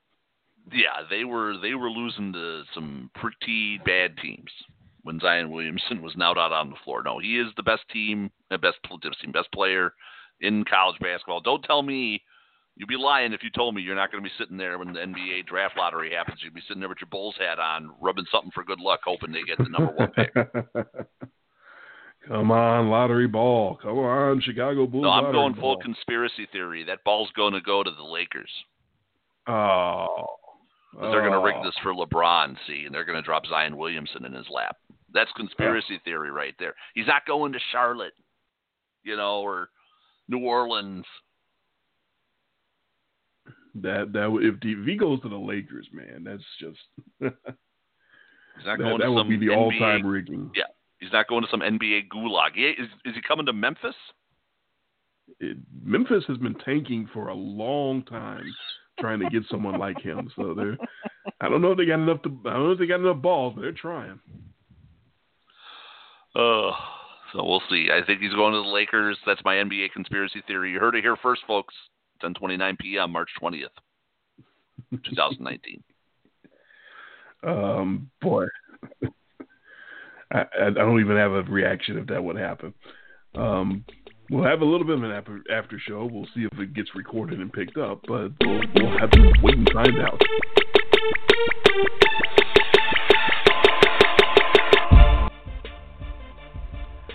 All right, into what we think is the VIP after show, but might not be. So we'll probably keep it rather brief. Uh, we just did 90 minutes live, and, and my throat's already sore. So yeah, you've been we'll... dealing with an illness here, and I'm going and you know, I got to work a long day the next couple of days. So spring break next week uh, here. So I'm actually taking um, a nice long vacation uh, starting on Monday. I'm basically working one day after after Sunday. I'm working one day out of the next ten.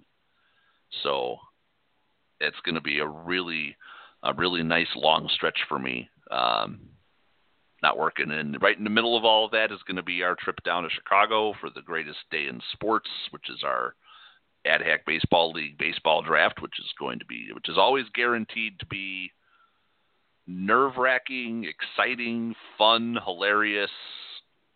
Uh, don't forget, don't dress too warm uh, because that room just cooks. so I, I know you like that Al Sharpton suit, but oh man. I'll have to have a T-shirt underneath that so I can take the top off. Uh, yeah, you're gonna sweat off 20 pounds in that room. I have remembered the last couple of years uh, to wear a T-shirt to the draft because there were a couple of years where I had worn a uh, like a sweatshirt, and oh, especially, I mean, I, I last year I was wearing a t-shirt and I was sweating because it was like the the sun was out and the, the you know you're getting the the heat on your back from like the windows, um, even though it's coming through shades and stuff. Plus, I'm doing the whole thing by myself. Um, so that's you know that's like you're you're walking doing the doing the high wire act there when you're trying to I don't know how any of these guys who own these teams in our league do it all by themselves all the time without any help. They've been doing it for 30 years, is the only yeah. thing I can say.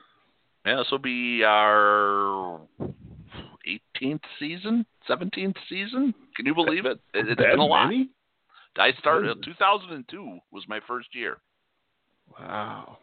It was 2002 and that was the only year that I was in the league that I lived in Chicago. And because it was December of 02 that I moved away from Chicago, and then from that point forward, you uh, came on board because you were always sort of my local, you know, connection. Like you kept me grounded to Chicago, and they don't they don't care about that anymore. as long as you're there, they right. don't care that you're in Memphis and I'm in Chicago because because we show up. So yeah, we don't have the guts to ask them to, to video teleconference us for the draft. We don't. We don't want to no. try to do that. I, I don't think I'd enjoy it. And I don't think they would allow us. I don't think commission would let that happen. no, no. There, there's just there's and there's also something about just just being there. And, and oh yeah, it's obviously so, much better being there. So yeah, so that'll be uh, that'll be next a week from week from Saturday. It's real. It's coming up already. You know, we already had our first major league game this morning. Uh, Mariners held off the A's at 4:35 a.m. That game was finishing up when I woke up this morning, and uh, saw a lot of home runs were hit. That, that always happens in those Japan games, though, because it seems like the ball just flies out of that stadium when they play over in Japan. It happens in all major league games now. Just everyone's swinging for the fences. That's the strategy. The, the big, the big uppercuts. Yeah, if you go, if you go one for four or one for five, and that one was a home run, you, you did your job, right? Success. The other four were strikeouts, but who cares? That's all right. Doesn't doesn't matter anymore. You know the way you the way they spin it. If you struck out, that's a, a ball that you did not put in play for a double play. So that it's it's good. It's all good. Yeah. I guess that's the that's, that's what the sabermetrics say now. Um, yeah, we're not going to get into our baseball preview show because I think that's where we need to talk about all these rule changes for baseball. That's just all of a sudden springing up. Like the the one thing I do want to say though is uh, I don't think that's good business for for Rob Manfred to spring all these rule changes in spring training right before the season is going to begin. This is something that should have been announced and talked about with the teams like before they even got to spring training. Yeah. Can you imagine a bunch of brand new football rules like right in the middle of August as they're playing uh, preseason you, football? play, you get through, you get done with like the first two preseason games, and then they change the rules. And by the way, uh, you're not going to have the roster that you thought you were going to have, so uh, you know be careful there. Um, yeah, it, just struck, struck, struck me as odd that they would Yeah. announce all those rule changes at this with and this there's kind a of lot timing. of them, and some of them feel needless. Like there's some I'm like, okay, I'm I'm okay with certain things, and then there's like some of the stuff that they're trying out in this one like Atlantic conference, and I was reading some of that stuff, and I was like, you know what? No, I as much as I hate the shift, I, I don't think you should be able to ban the shift. I don't either. There's no, there's only two spots on the baseball diamond you have to be. That's on the pitcher's mound and behind home plate. You have to have a pitcher, and you have to. Well, I guess you don't need a catcher if you want everything to be a wild pitch, but um, you have to have a pitcher and a catcher. The other seven guys, I don't care. Put them wherever you want. I mean, if you've got a spray chart for a guy and it says every ball is going to land 40 feet behind uh, second base bag, you could put all seven guys right there for all I care. It, it doesn't matter. I mean, you know, these guys who, you know, it's, it's launch angle and, and, and, and everything's all about that now. And then all a lot of it is taking the baseball out of playing baseball for these guys where whatever happened to the whole hit them where they ain't, it, it does. It's like that's the whole point. And you see all these guys and all they're doing is swinging for the fences. But if you don't hit the ball out of the park, you're hitting that looping line drive, uh, right, you know, right into short right field, and you're getting thrown out at first base. It, yeah, if you don't want the shift, go the other way. There's a double waiting for every single guy who goes up there when there's a big shift, right? Absolutely. They're not just giving you a Mhm. single; they're giving you a double. You could bunt the ball down the line and probably get on second base. I was just about to say, even if you just bunt the ball over there, you definitely got a base hit. And maybe there's a pride angle to that, but uh, you know, a few of these guys, if they go up there and just show that they can do it, just show you can beat a shift, they'll stop shifting. They'll have to because the spray chart will change. Yeah. So I'm not. I, I'm totally opposed to that. Then you have some of them where they're talking about the robot ump, and I'm like, well, hell yeah, I- w- yes. as long as we know it works, if you can play test this thing and it can work, absolutely. I, I am all about a consistent strike zone. I am all about taking an aspect of the game. Well, but what about all these catchers? Their job is framing. Like, oh, their job is cheating. Their job is trying to trick the official. How is framing a pitch any different than flopping? I guess not. Is yeah, their job is trying to fool the umpire into thinking a ball is a strike. And Yeah. We see this in soccer, right? Every t- guy go guy a guy brushes by you, and all of a sudden you grab your face like you just got shot in the Oh. face. Yeah, I, I no, agree. that should not be a, a job descriptor. That and there's there's metrics for that too. Oh, Willson Contreras is improving at, at pitch framing, and I, I'm like, this is a part of the job now as a, as a catcher. I, I guess it was always part of the job, but now they got metrics behind it and whatnot. I don't like that at all because I think that's more. Uh, this, that that's not even so much the catcher because they all do it. That's not even so Yep. much how good the catcher is at it as do you get a succession of really stupid umpires who keep getting fooled by it? Because that's what brings your percentage up uh, of pitch framing. If you get Angel Hernandez every night, then yeah, you're going to Oh. be great at pitch framing because he doesn't know what the fuck he's looking at anyway. the worst. Like, can you imagine you get Angel Hernandez one night, CB Bucknor the next night? Uh, yeah, your pitch framing numbers are going to be uh, astronomical. You, So so yeah, so so again, we're progressive in some areas. We talk about this all the time with the baseball rules. Like some of the things I'm a, I'm 100% fine with. I, I that's fine if they want to shorten the time between innings, shorten those commercial breaks. We don't need any more like at nine inning games between the Yankees and the Red Sox on ESPN where the games last five and a half hours. They don't even go to extras. Somehow I think they're going to have that anyway, no matter what they do. Yeah, the one that really, I, the one and, and, and the one I understand, but I don't like is the you have to pitch to three batters. I don't quite understand it either. I was trying to. I, I meant to go. Uh, Is there something in there about starting the inning or not starting the inning? Like, I, I thought that I saw that if they If the inning start ends, the inning, it doesn't matter. So it's like if, Right. if you come out Yeah. There's two outs and you come out and you strike the guy out, done. But Then Now you you come out- and you walk that guy.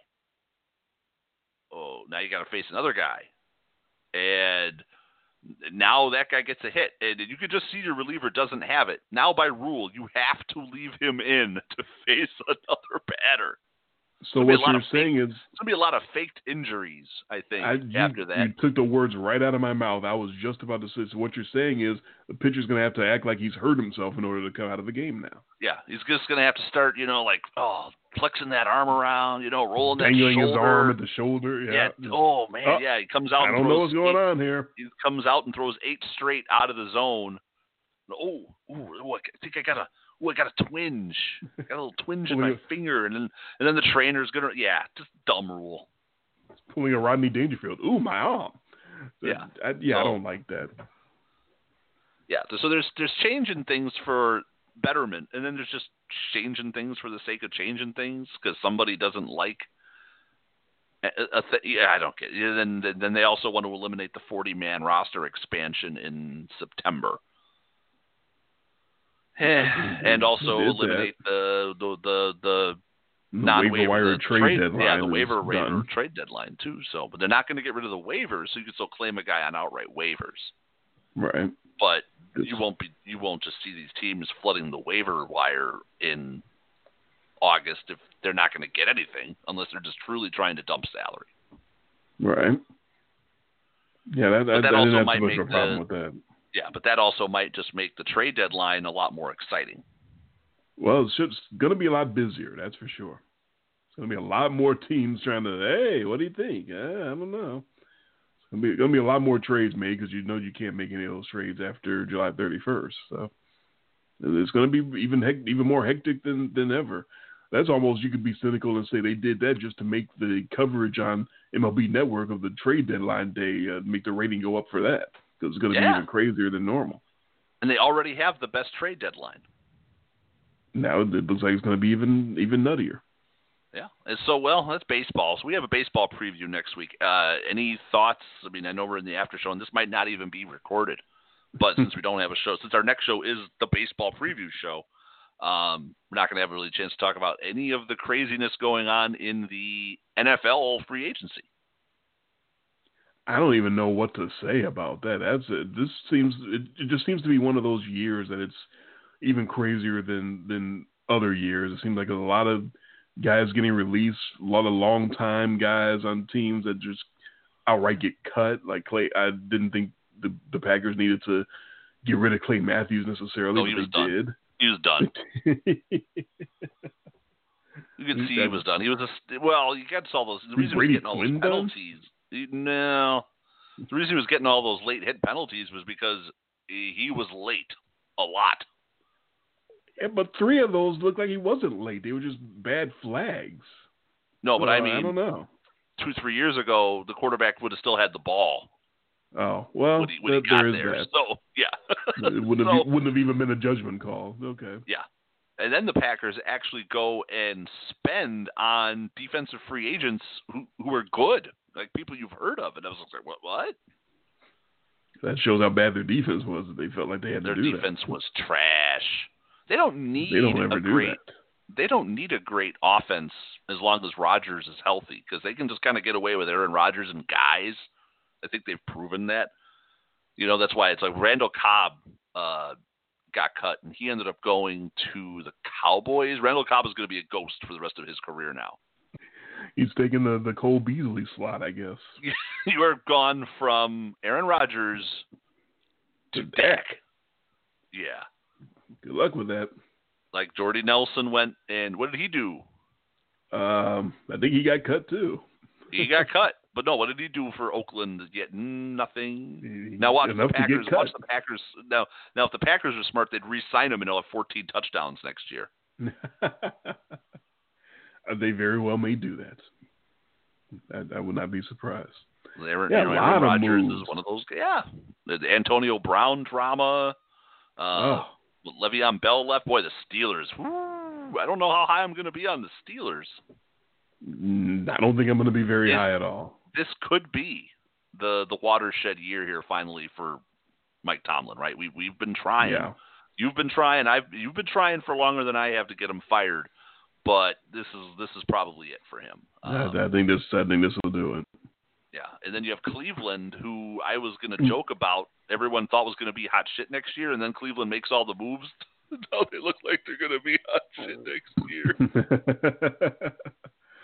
In the middle of all those other moves, oh wait, let's trade for Odell Beckham Jr., who's still one of the best receivers in the game. Maybe the best. There's there's things that he's done on the football field And- I've never and- seen any other wide receiver do.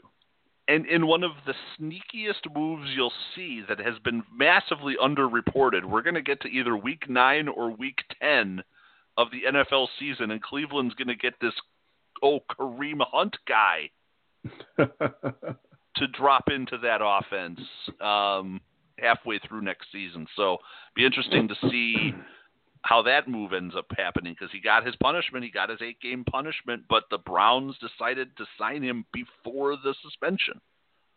They bought I low. guess that was I guess that was forward thinking. That was shrewd. They already have uh, they already have running backs, so uh, it's like wow. It- Yeah. Yeah. So and it, like, that was the whole thing. I know I uh, posted that on Twitter when Renard, uh, when Football Fan Rush, uh, Renard was asking what I thought of the moves, and I was like, yes, Cleveland is going out of their way to put the world class athletes athletes around a mediocre quarterback. Yep, I saw that. Yeah, Baker uh, is getting a lot of love. That, that he's gonna be the man and he's gonna be great and whatnot. I I still don't quite see it. He's got the swag. I understand that, but Ah, just I- as far as a Yeah. I, I think Cleveland's believe- overreacting a little bit to having a competent player at quarterback because they haven't had that in so long. right. Like I understand believe he's not the- Tyrod Taylor. He's he's not Johnny Football. I understand that, but I, I still don't think he's all that. I believe the words I used was I called him a replacement level quarterback, which is not a massive insult, but I'm basically he's league average. He's a guy. He's aight, you know, but he's not he's not Andrew Luck No. or you know or but it you know in in that division it, right now Cincinnati's probably a last place team and Pittsburgh looks like Pittsburgh and Cincinnati might be fighting for that place the way next year's looking right now. Um, and you know I don't trust Lamar Jackson because the, more I think he puts on tape and the less he can progress as a quarterback if he doesn't start making so all of a sudden now Cleveland looks good. It's just killing me. I know. What's up is down. It's, Yeah. it's an upside down world. You know, and yeah, your your, your Bears didn't really uh, do what they did trade, uh, not the trade, but they sort of ha ha. they did trade ha ha. Uh, they traded uh, Adrian Amos for Ha Ha Clinton-Dix. Basically. Um, and I'm happy with that because they uh, righted the draft wrong uh, when they should have drafted Ha Clinton Dix originally. So at least they they recognized that and, and took care of that that mistake. Yeah, letting Adrian Amos go, you know, but getting Ha Clinton Dix back, that's sort of a wash. Yeah, their their their defense is not going to take too much of a hit from losing Vic Fangio because they're still replenishing players uh, in that defense, and, and Chuck Pagano is going to take over, and and I, I still feel good about Chicago uh, next year. Yeah. So I, I'm I'm happy with uh, what with the direction what- they're going still. What was the name of that kicker they signed? Um, I don't want to talk about that. What? like the meme waiting to happen. exactly. I don't want to talk about the fact that they signed a kicker named Blewitt. Blue. Do not want to talk about that. Actually, I think Cody Parkey just went and legally got his name changed. I was just about to say that whatever the guy's name is, his name should just in the back of the jersey should say Yes. not Parkey. Not Parkey. And you know what? And all of the Cody Parkey memes, and I don't know how to make them, right? But I thought of the best one, and I had never seen it. Was you know with him making the kick, and it was gonna say, "The postman always doinks twice." Now tell me that's not a good one. But he here's the problem though. He kept doinking. It was more than twice. He did it like four or Well, five no, no, was- times during hit- the season. He did it twice on one kick. Oh, the double doink. The, that's right. So you have to Okay, I- show it hitting twice. It's- And then by calling him the postman, ah, get it? The Uh-huh. postman. See, I have to make that Yes. meme. I A little late now, but yeah. See, there's people making a lot of money off of those type of memes, so you better figure out how to do that. I, I don't know how to do it either, but all right. So I think that's about it for for this after show. Um. Uh oh. Are you are you there? yeah. I'm here. I'm Oh, here. I'm listening to you. I thought I lost you. Yeah. no, I was just playing with you. No, we. Uh, I don't know exactly when we're going to do this baseball preview show next week, but uh, it's Well, got to be before we, get to Chicago. on Thursday. so like Thursday it'll be, is the uh, opening day, so I'm guessing we could do. I'm trying to think of my schedule next week. Well, I have no work schedule next week, so that's uh, any night works for me. I can do Sunday, Monday, Tuesday, or Wednesday. Ah. Uh, so I guess that leaves it on me to try to figure out which uh, you which day I want pick to a do date. it. You pick a date. Let me know the time, and uh, I'll be there. Because any any of those nights, Sunday, Monday, Tuesday, or Wednesday, or after my kids go to bed, anyways. So I will be home for sure, and then I can uh, work on my my baseball preview list of uh, you know the the order of teams and and and and what the things we are that we can discuss, and hopefully we won't have the exact same teams again. But it's baseball, so it's likely we're going to have a lot of the similar teams because the same problem exists. Yeah, There's only so many teams trying to actually win. Yeah.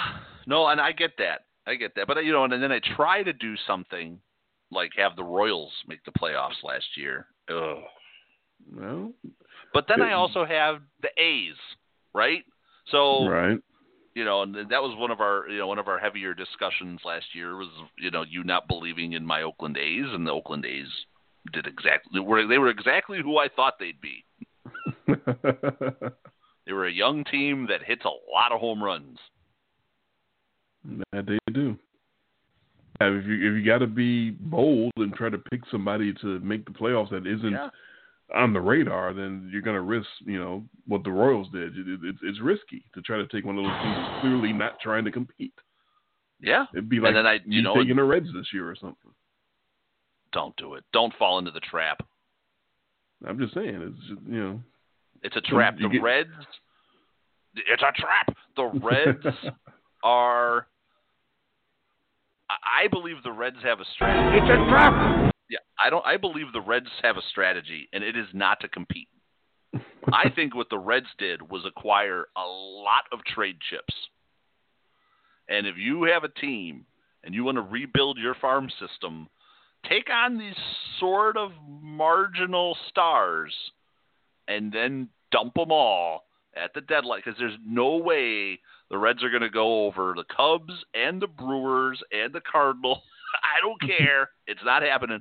But the Reds are going to probably come out of this season with one of the best farm systems in baseball. That's my prediction. okay, I get, I, I, I can see that.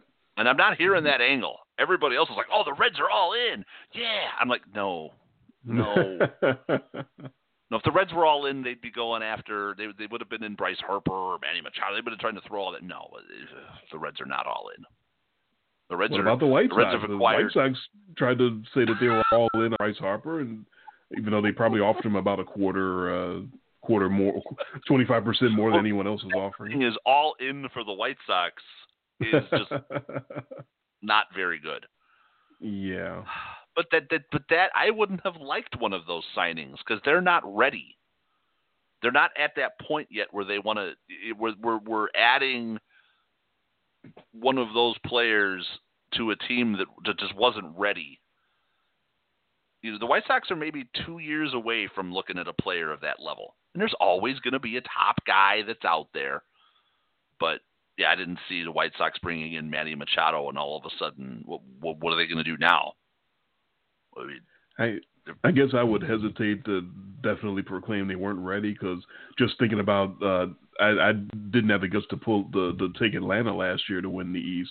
I didn't think they were ready, and oh my god, oh, sure. they wound up being more ready than, than anyone could yeah, have but thought. Atlanta, And- Atlanta's got and- all that, but, but Atlanta is very similar in the style of what Houston and the Cubs done, where you've got all these guys that came up and they just they're all good. Right, and, And the White Sox have happen. some guys that might be good if if they want to pull them up. Right. You know, specifically our guy uh, Eloy. yeah. But so there's no Right. telling that.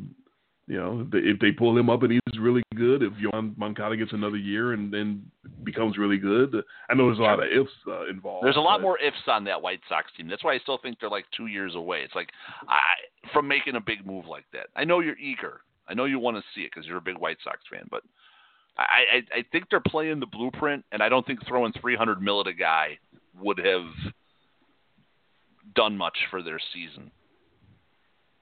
That's just me. That's why we get to disagree when we do the show. Whenever you pick.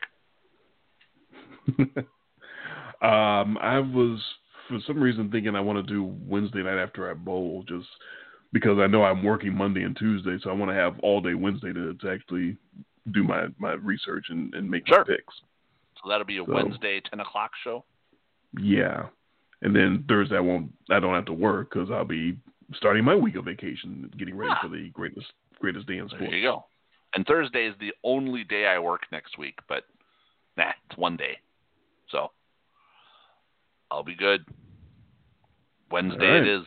Wednesday at 10. Our baseball preview would be fresh because the season will start like 12 hours later. Wednesday, 10 p.m. Central, 11 p.m. Eastern is our next show. It's our baseball preview show. We still have the uh, WrestleMania preview show will be coming up after we come back because they have they're not even going to have WrestleMania until like the I think the sixth of April. Oh, wow. Um, and and then uh, won't be that many weeks until the NFL draft. You can tell the NFL draft is coming because ESPN is like breaking into all their sports centers with draft coverage, and it's like really, uh, you know, the baseball season's starting. March Madness is starting, and they're carving out time on SportsCenter to talk about uh, uh, what's the kid in Oklahoma's name, um, the the quarterback that oh, might- Kyler Murray. that, that Yeah. might has skyrocketed to number one. This is we talk about this all the time. Had you heard of Gold. Kyler Murray in January? No. Because I had. And, and here's the thing. So the Cardinals draft. This has got to be. Hopefully, the Cardinals are doing exactly what you and I said they were going to do, and they trade for a boatload of picks to get Yeah. out of that number one spot. They drafted their guy last year, and I don't care about Kliff Kingsbury and how much he thinks of Kyler Murray. You're never going to recoup the value of what you paid for Josh Rosen. You're, you're never going to get. You're not going to get anything back close to what the tenth pick in the draft that you already gave and invested in a year in this guy. Plus, it just makes you all just look like a bunch of idiots. It would be a And- It would be a Murga like uh, show of of chutzpah and Yeah. overconfidence if this kid comes in Kingsbury and decides, you know what, Uh, this isn't my guy. I know he only played one year, but I, I don't want him. I, I want somebody else. Let's let's get rid of him. That would be some chutzpah right there. Yeah, for a, for a guy again who I don't even know if three weeks left to go in the college football season anybody was thinking of Kyler Murray as a number one. Never heard of him. Right. You, No nobody heard of him was. until the very end of the season, the bowl game, and then he wins the Heisman. And then it was like, oh, okay, that's a nice story. And now all of a sudden he's got to be, he's just got to be the, the best quarterback in the draft. And then everybody's talking about how they expect that uh, Dwayne Haskins is going to drop to six uh, to the Giants, and they're probably going to get the steal of the draft. Uh, the draft machinations. Uh, we, look forward So to yeah, it. we've already broken down a little bit of, uh, you know, a little bit of baseball. A little bit, yeah, okay, that's a good after show. If it got recorded. it did it did it pick up is the question. I don't know. That's what we. we Well, let's we will not get find out. and let them decide. So you know, this way you can click the end show button, and at least we're in control. All right, he is Jay. I am Dre. This has been Kings of Non Sequitur, the off-season version of a much less detailed podcast. This has been our March Badness bracket preview show, and you're going to go as soon as this is over to the email and click on that link and see if you can join the group, and hopefully we won't have any issues. I'll give it a go. I'm signed in right now. Did you send that to my Yahoo or my Gmail? Gmail. Ah. Okay, I will head over there right now. All right. Everybody, good luck with your brackets tomorrow. Hopefully, we'll uh, one of us will have the best bracket and win that million dollars on Yahoo. We can only hope. And we will talk to you next Wednesday night, 10 p.m. Central, 11 p.m. Eastern, for our baseball preview. Just turn that up a little out there. For our baseball preview show next Wednesday night. And we will talk to you then.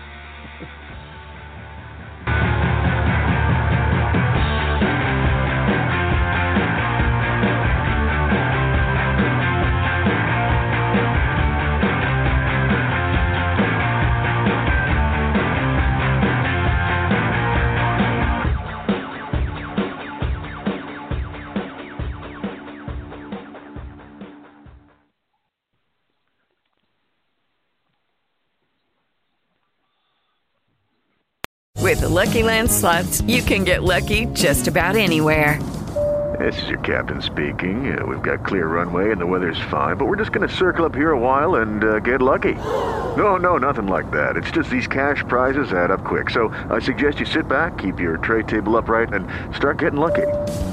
Play for free at LuckyLandSlots.com. Are you feeling lucky? No purchase necessary. Void where prohibited by law. 18 plus terms and conditions apply. See website for details.